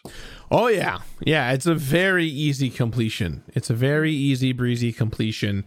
Um. The thing that Ralph and I didn't talk about because it wasn't active at the time because no one had the game was the online component and how fun that ends up becoming. It be- kind yes. of becomes this Strands Souls-like kind of mechanic where as you're playing online, you see everyone playing the level that you're playing with you and you can help each other. Oh, so it's not you distracting? Can- I don't think so at all. No, I don't think I, so. I never once was like, oh, there's too many of them because right. you only have four at a time. But depending on how long you take, people can beat stages and new ones can show up. And uh, you can give items to each other. If you store an item, you can give it to a, a ghost and they can grab it and then they get to go with it. Um, I did not even know that, by the way. Oh, really? Yeah. If I if you if, if you see someone who's like who just died and you like yeah. saved them and they're like baby Luigi or whatever, you can give them your stored power up and it'll appear in their world and they'll grab it and then they'll you'll they'll wave at you whatever and then they run off. Did not um, even know that. That is so good. Wow. Yeah. Uh, no one's ever given me their power up. What the fuck, man? This is bullshit. um. There's. To kind of go along with that, there are some stages that are like almost like puzzles where it's like you have to find all the five coins in this one particular little puzzle room area. And those stages are always the most fun to see the ghosts in because you just see yes. a bunch of people freak out and not know what to do. And you're all panicking, trying to find the puzzles. And then when one of you finds the puzzle, it's about trying to convince everyone else, hey, I found the puzzle over here. Look. And then no one's paying attention. They're just like, trying to explore every nook and cranny of it. Um, and as you get towards like the harder end game stuff, the harder, more complicated levels, it's really fun. It's really a testament of of testing your knowledge and skill of the stages that you played. And uh, there's two two special. The special world is like you can go access at the end of every world, uh, but they're kind of like skill checks of like how well have you learned and and. Exceeded at this thing. And the last two special worlds are like all the badges levels and then all of the all of the wonders in one big level. So it's just a visual festive festivity of spectacle. Like you just have to keep going through it, and it's really really really cool. And if mm. if you're not a big Mario person, that's okay. It doesn't have to mm. be that hard. If you're a huge Mario person, it's going to be a breeze for you. mm. I'm getting my nieces a Switch for Christmas with this. Nice. Yeah. That's a great gift. I'm absolutely um, very good. I'm not yeah. in the country, but I am the cool aunt. There you go. Yeah, definitely. There you go. Definitely. Yeah, look, I think it's a genuine, I'd be so stunned if it's not on a, the game of the year list. No, not just from the scores. Like, you look at the scores, you're like, well, it's got a really high score, so therefore it's going to be a game of the year nominee. But I just think creatively, just just in terms of its energy and and how fun it is, how vibrant it is. Like you just, everyone who comes into contact with it walks away really loving it. And the quality of it is absurd. It's just, yeah, I really do believe, I don't think it's going to win Game of the Year because obviously Baldur's Gate has that locked up, it seems. But uh, I just think it's it's definitely going to have plenty of nods, and I think it deserves every one of them because it's just a really fantastic video game. And uh, if you are like me and you are just pretty ambivalent towards two D Mario games, honestly have a crack. Like, just if you can get a cheap copy of it or something, it's kind of hard with Nintendo games, I guess, but if you can get your hands on it by some means, uh I think there's almost no chance that you are going to walk away disappointed or feel ripped off. I think you're gonna, like, there's every chance that you're just going to be so pleasantly surprised by it, for sure. And playing with friends is fun. It's mm. not yeah. not gross and invasive. Like, if you play online, the online lobbies work great. It's like surprisingly It's annoying good. Though to like do it because you have to add the friend code yeah. shit, and you can't voice chat, you can't message each other, all that rubbish. It's just kind of like, If they fix yeah. all of that up, it would feel so much better. But you're right. It still is fun to play when you like wade through all that bullshit. Yeah. yeah. Mm.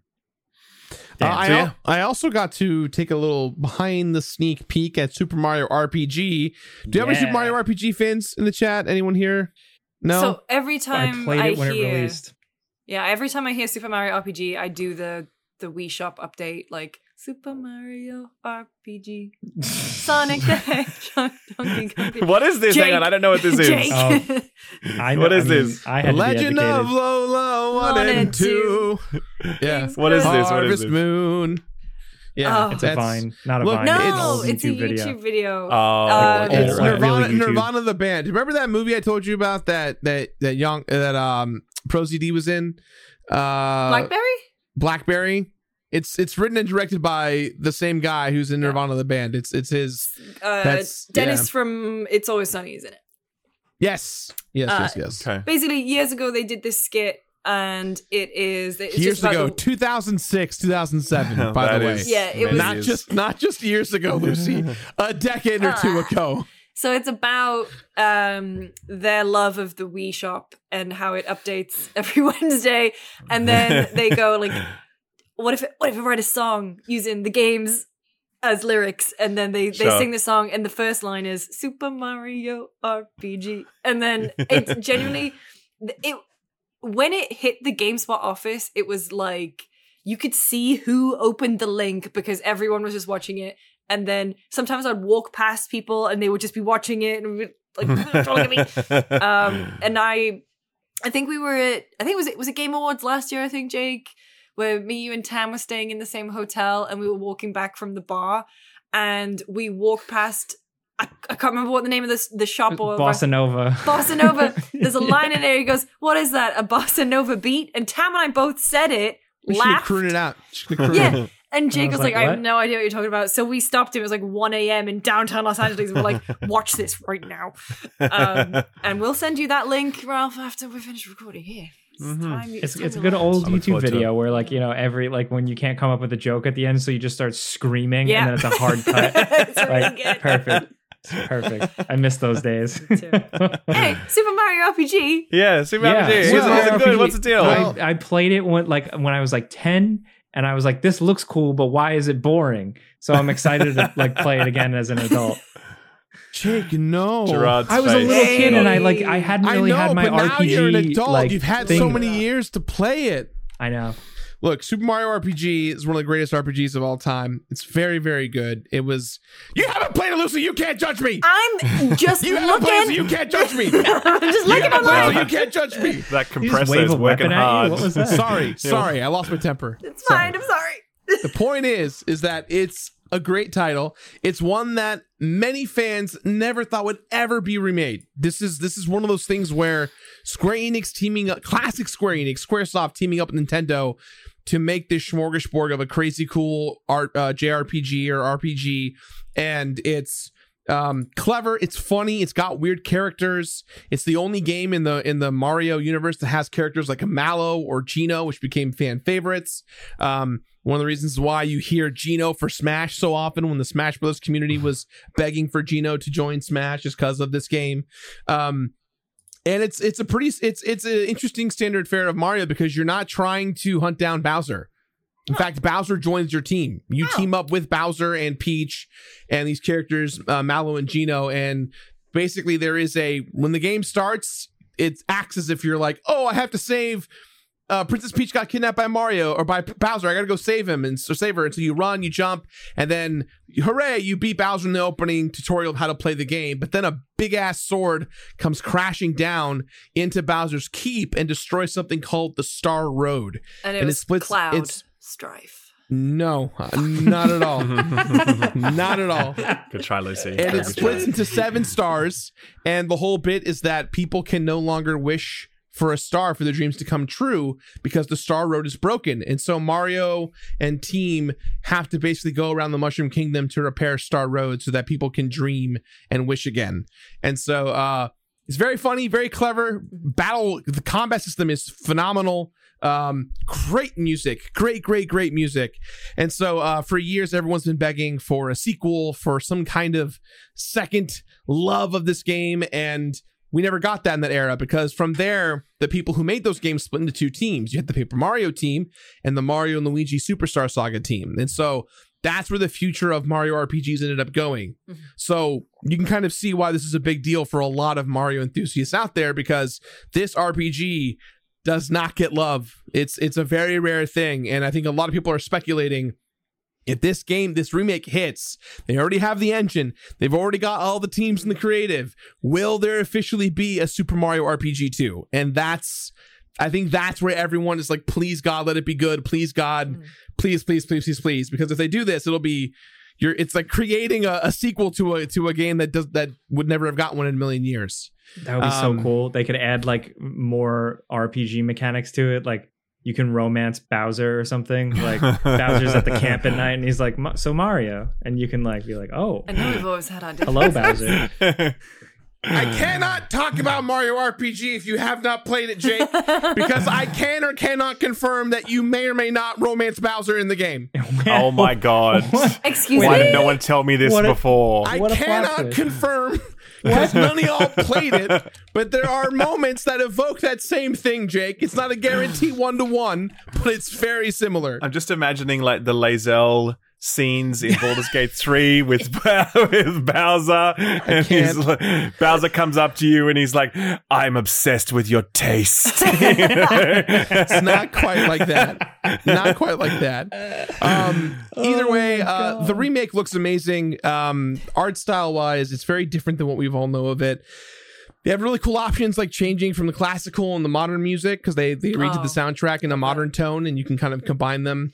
Um, they made the game significantly easier for people who aren't the biggest fans of R P Gs. So um, now timed hits in Mario R P G is like when a character would sprint. What? Timed hits? What did I say? Timed hits? Timed. Timed tits. Timed oh, hits. Timed. Oh, timed hits. There's a timed tits. Timed hits. Timed okay. hits. Did I say timed tits? I don't think I did. That's my you broken brain. Said timed tits. Timed hits. Timed tits. Timed hits. All three of us are like, wait, what now? Timed hits. Timed hits. Okay. Okay, Look, got it. Timed hits. I don't want to talk about this anymore. Y'all should play Mario R P G. no, no, no, no. Go, go, go, go, Keep go. Dying. Tell us. They made it easier. Timed they made, hits. They made it easier because there's an exclamation point now that appears. So oh. if you hit it when it shows up, you know when to hit the timed hit. You know, you got to hit those timed tits. You got to hit them at well, the right time. Hold on. The, the, the, the usual thing is getting a timed hit is timed tits, baby. That's that's a good thing. It's a good thing. Right. Wait, how was the music? How was the how was the yeah. updated music? Because I, I do listen to the original it's music. Fairly, it's very good. It, okay. it it feels very it just feels like, hey, what if you went to go see the Super Mario R P G Orchestra perform? That's oh, the vibe that, that it evokes. Oh, wow. It's that. very, nice. very good. And you can change it at any given moment. Um They also have a new chain system where whenever you do a timed hit, it builds a combo. And oh. as you do more timed hits, the combo goes up, but so do your stats. So the more of a chain you build, the more powerful your your party becomes in the moment. So like and then also, Baton it also, Pass in Persona five? I guess not quite. Okay. It's it's more like the overall chain combo hit overall. There's no like. Oh right, right, right. It's like as long as you keep hitting those timed hits and don't miss one, you the your your combo goes up. That also includes when you get hit, because timed hits are also on the receiving end. So when someone oh. hits you, you can block an attack or reduce its damage. Gotcha. And so the more you build your your combo meter, the more opportunities you have to to kind of build your stats temporarily. And then one of the biggest new things they added to this game was there is a super move now, like a team super move. So as you perform more and more of these timed hits, you have in the corner a meter that slowly builds percentage. And when it gets to one hundred percent, you do a crazy cool team move. And so uh, you only they only showed the one in the demo of Mario, Gino, and Mallow because it was a particular part in the game. But they did say that having Peach and, and Bowser in your party in those different combinations will change those moves, which is pretty cool. And then the other big thing they added was there's a bestiary. So now you can... What did I say now? What did I do now? You're, it wasn't you. It was sorry, Jake. My, my cat was the cat. Oh, no. Jake, Jake just like... First of all, earlier when she was going, going at the furniture, but Jake just like lovingly put his hand out, stroking Abby, and, and she just went... Ah.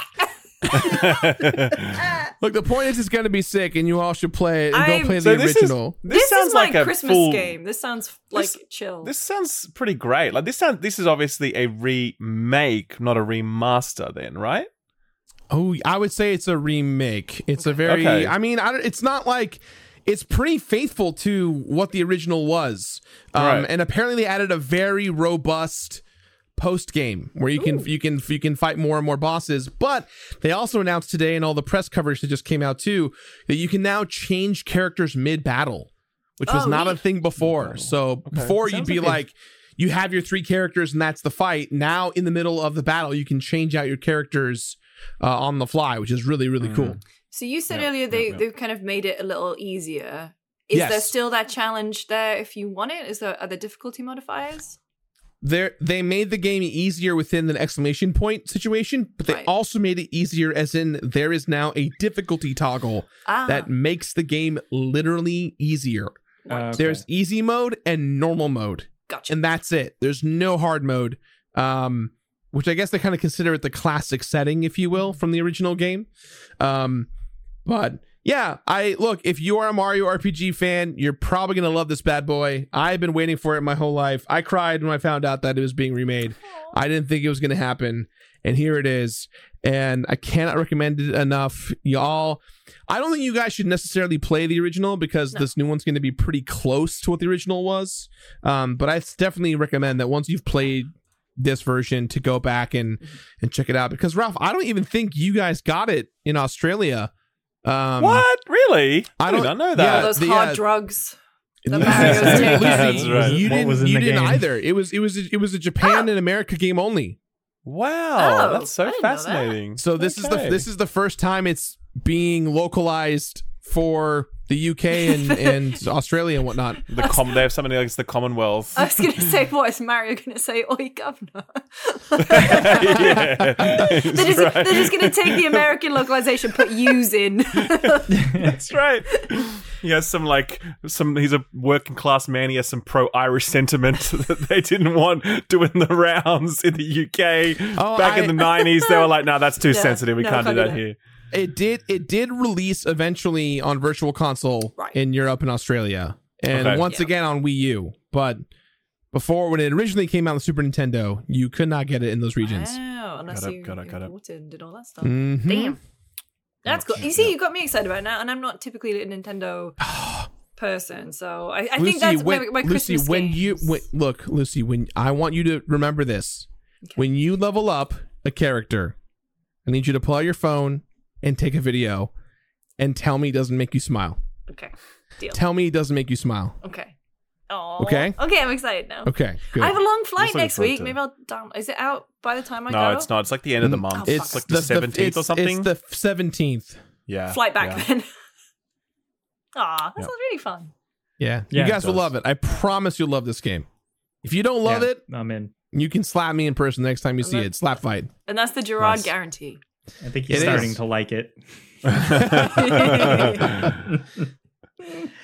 uh, speaking of R P Gs, uh, in terms of the games we wrote down that we're playing, Lucy, you put Final Fantasy twelve? Yeah. Lu- Lucy, that came out a long time ago. We've got to talk about that. That's not... Okay.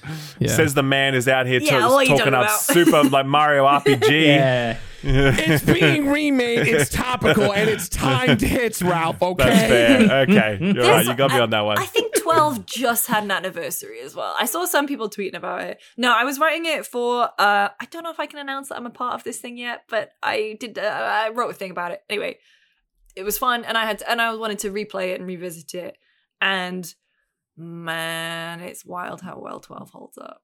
It's really yeah, good. I keep hearing that. Yeah, I keep hearing that. Especially, I've, I've been playing the Zodiac Age version that came out, what, five years ago? Maybe more? Yeah. What's the difference with Zodiac Age, by the way? So you just that have version. like one job board, and now you've got twelve different ones okay. in this one. Okay, okay. Um, and they, like, a, a bunch of other changes. Like, they re-recorded the score. They changed um, some of the spells, I think. Uh, like, some of the abilities aff- im- impact in slightly different ways. But it's also, like, the H D remaster. Um, and it has... Yeah, it's just... It's kind of incredible how well it holds up. In my head, I think it was a lot less streamlined. Uh, and then I was replaying it and I was like, actually, damn, this gets to the meat of it very, very quickly.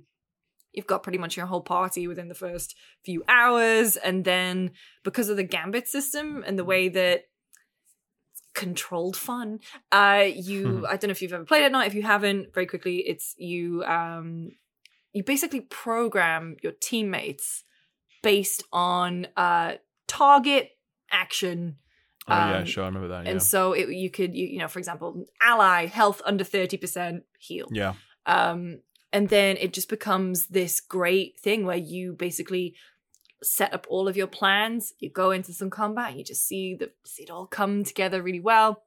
You can also play it on, obviously, like double speed. And so it's just so satisfying just to watch mm. it all come together. The story's great. Uh, obviously, a lot of people make comparisons to Star Wars, and there's definitely a lot of things in there that are very, very reminiscent of Star Wars, but I think it is definitely its own beast. It's the Final Fantasy that... It was my first ever Final Fantasy, actually. Kingdom Hearts doesn't count.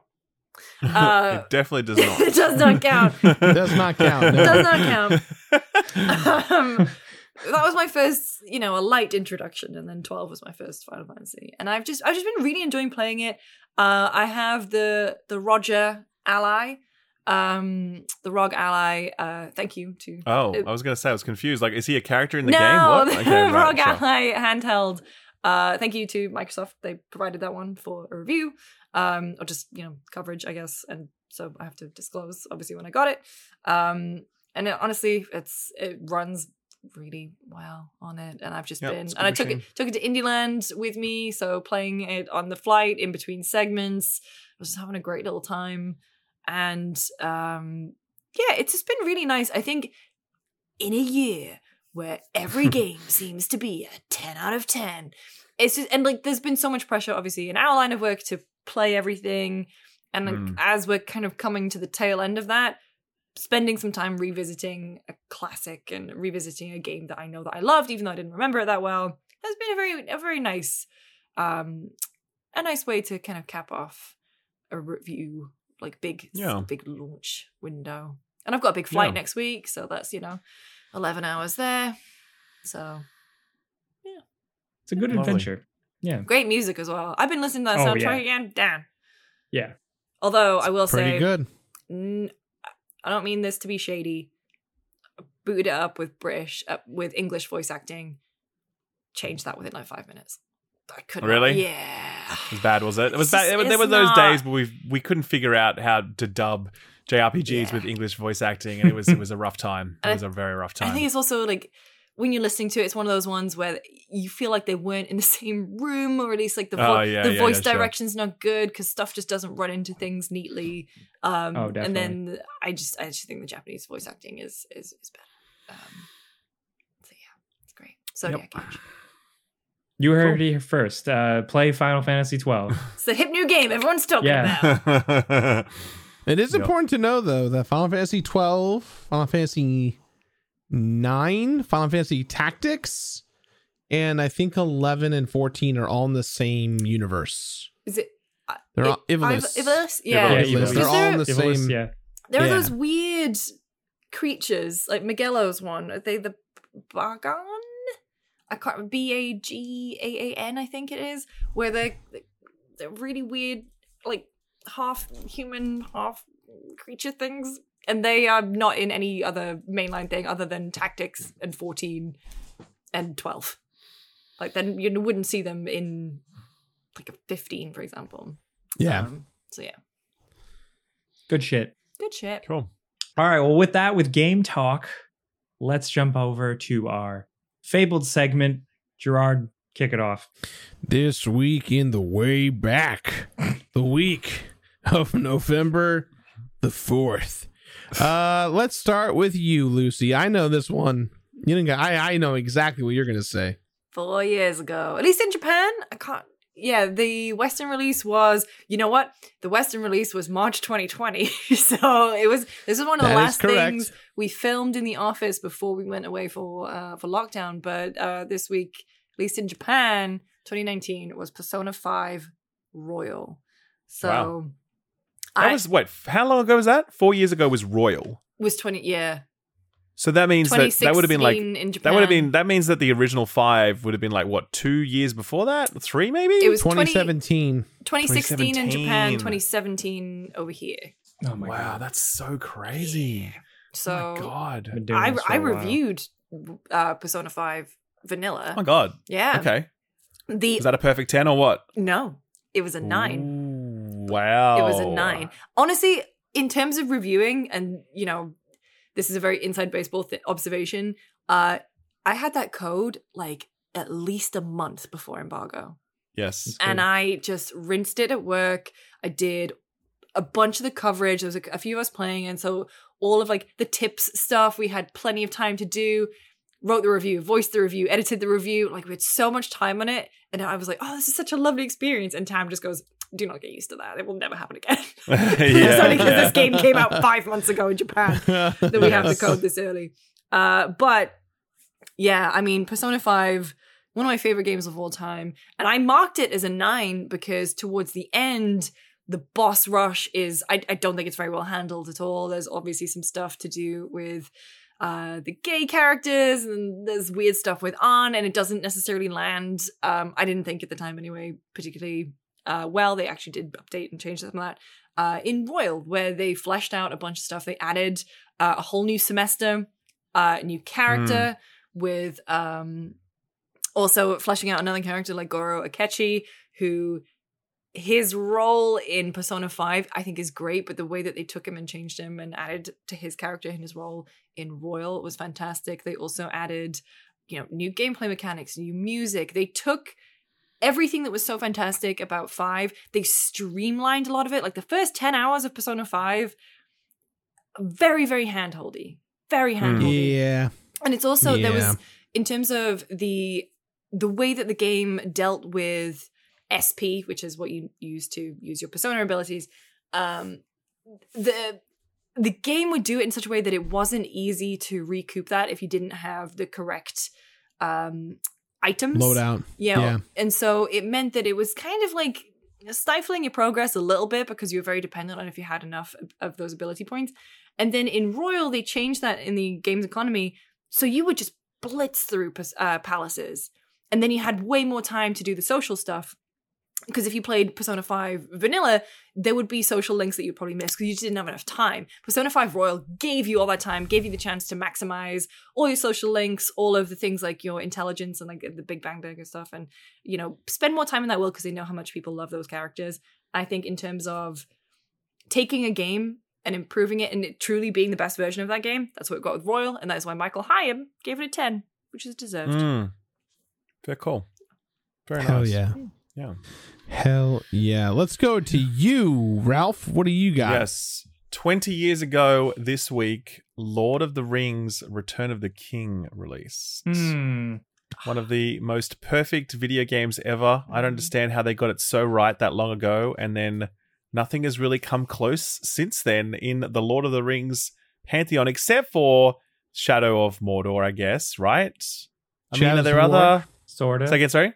Shadow of War, Shadow of Mordor. Shadow of Mordor, that, that series. Even then, I personally didn't like that anywhere near as much as I loved these games. I yeah. think these were so perfect in terms of adaptations, mm-hmm. seeing those films brought to life in that way, but also being very competently made third-person action games that looked fantastic and like cutting-edge tech at the time. Mm-hmm. Like this was the era when licensed games could exist and they could be good, mm-hmm. you know, a surprise, they could surprise you and be and be great. Mm-hmm. Uh, So, yeah, I think even then people say, oh, Shadow of War. I'm like, yeah, it was good. Don't get me wrong. But I just think it was nothing on this. These yeah. were these were incredible, and I think this is still to this day the absolute peak of the Lord of the Rings video game experience. Agreed. Um, you remember the cutscenes? So, yeah. It would show live action, and then it would transition to video game graphics, yes. and you'd go, "Whoa, you could, holy shit. Incredible!" You could unlock incredible. the. Couldn't you unlock the um, uh, like some of the appendices, bonus content stuff from the D V Ds would be in the game. Um, really, I didn't even know I think, that. I right? think okay. so. I remember. I have a weird flashbulb memory of playing the game and seeing, you know, like. Elijah Wood doing sure, like a behind the sure. scenes thing. But this was the team Look. that went to make Dead Space, or at least a lot of folks. Yeah. Like Steve Papoustas and um, Glenn Scoville. Sco- Sco- Schofield. Field. Scoville. Yes. And obviously now we've got, like, just this week we had this Return to Moria game, which apparently is not great, but it's like, it's just enough if you really love Lord of the Rings to, like, kind of get you in there. And obviously we had Gollum. That was another one. And we've got, we haven't really had any strategy games in the Lord of the Rings universe for the last uh, little while, have we? Not because there was like the whole while. R T S, like War of the Ring thing oh, yeah, ages War ago. The and stuff. There was, War um, North, sorry, yeah. You know what? I think a, a genuinely a really great Lord of the Rings game is Lego Lord of the Rings. Um, I have not played no, it, but they're always good, so I'm not surprised. It was, yeah. I think sense. it was the first Lego game where they first started using the vocal stems from the movie. Okay, um, okay. And it's just it's just really funny and really cute. Yeah, yeah, totally. So yeah. Return of the King, baby. Hell yeah. Jake, what's your game for this week? Uh, I was I was gonna do the Matrix Path of Neo, but to not to not do another movie game. Uh seventeen years ago in two thousand six, because I'm predictable as hell, we had Tony Hawk's Project eight.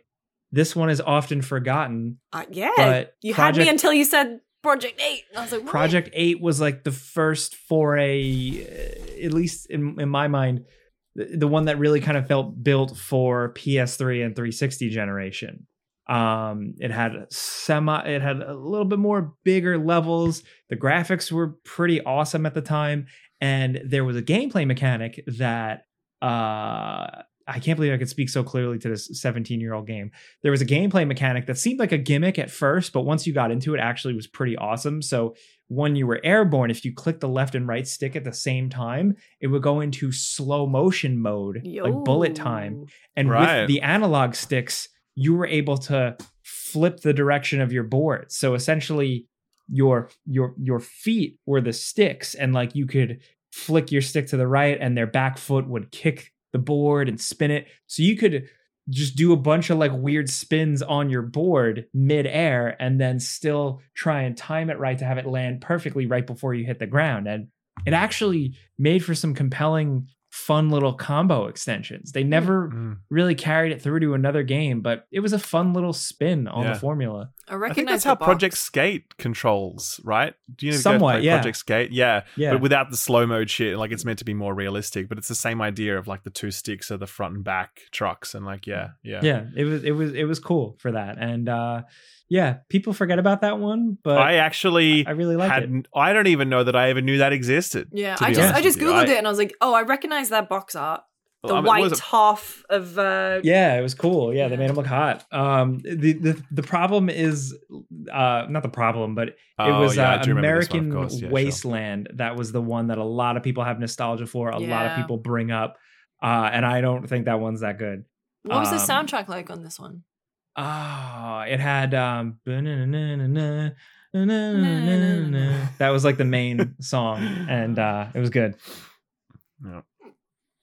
I went to Metacritic to look at all the um, the scores and the reviews for the game, and uh, unsurprising to no one, um, none of the reviews load because most of the websites don't exist anymore. So oh, I did I did see the GameSpot one was seven point three from Jeff Gerstmann. I tried to read it okay. and it wouldn't load. Oh, okay. Yeah, it's very interesting. I'll report I that to engineering. yeah. Um, alrighty. My game, to no surprise to anyone, to keep in theme with Mario, is Super Mario three D Land for the Nintendo three D S. That came out about twelve years ago, Shut thirteen up. years ago. Yeah, no. twenty, twenty eleven. Wow, um, is when it came out. Um, I think this is one of the most underrated uh platformers in Mario's history. Uh, it sold about twelve million units, so a lot of people did play it, but. Wow.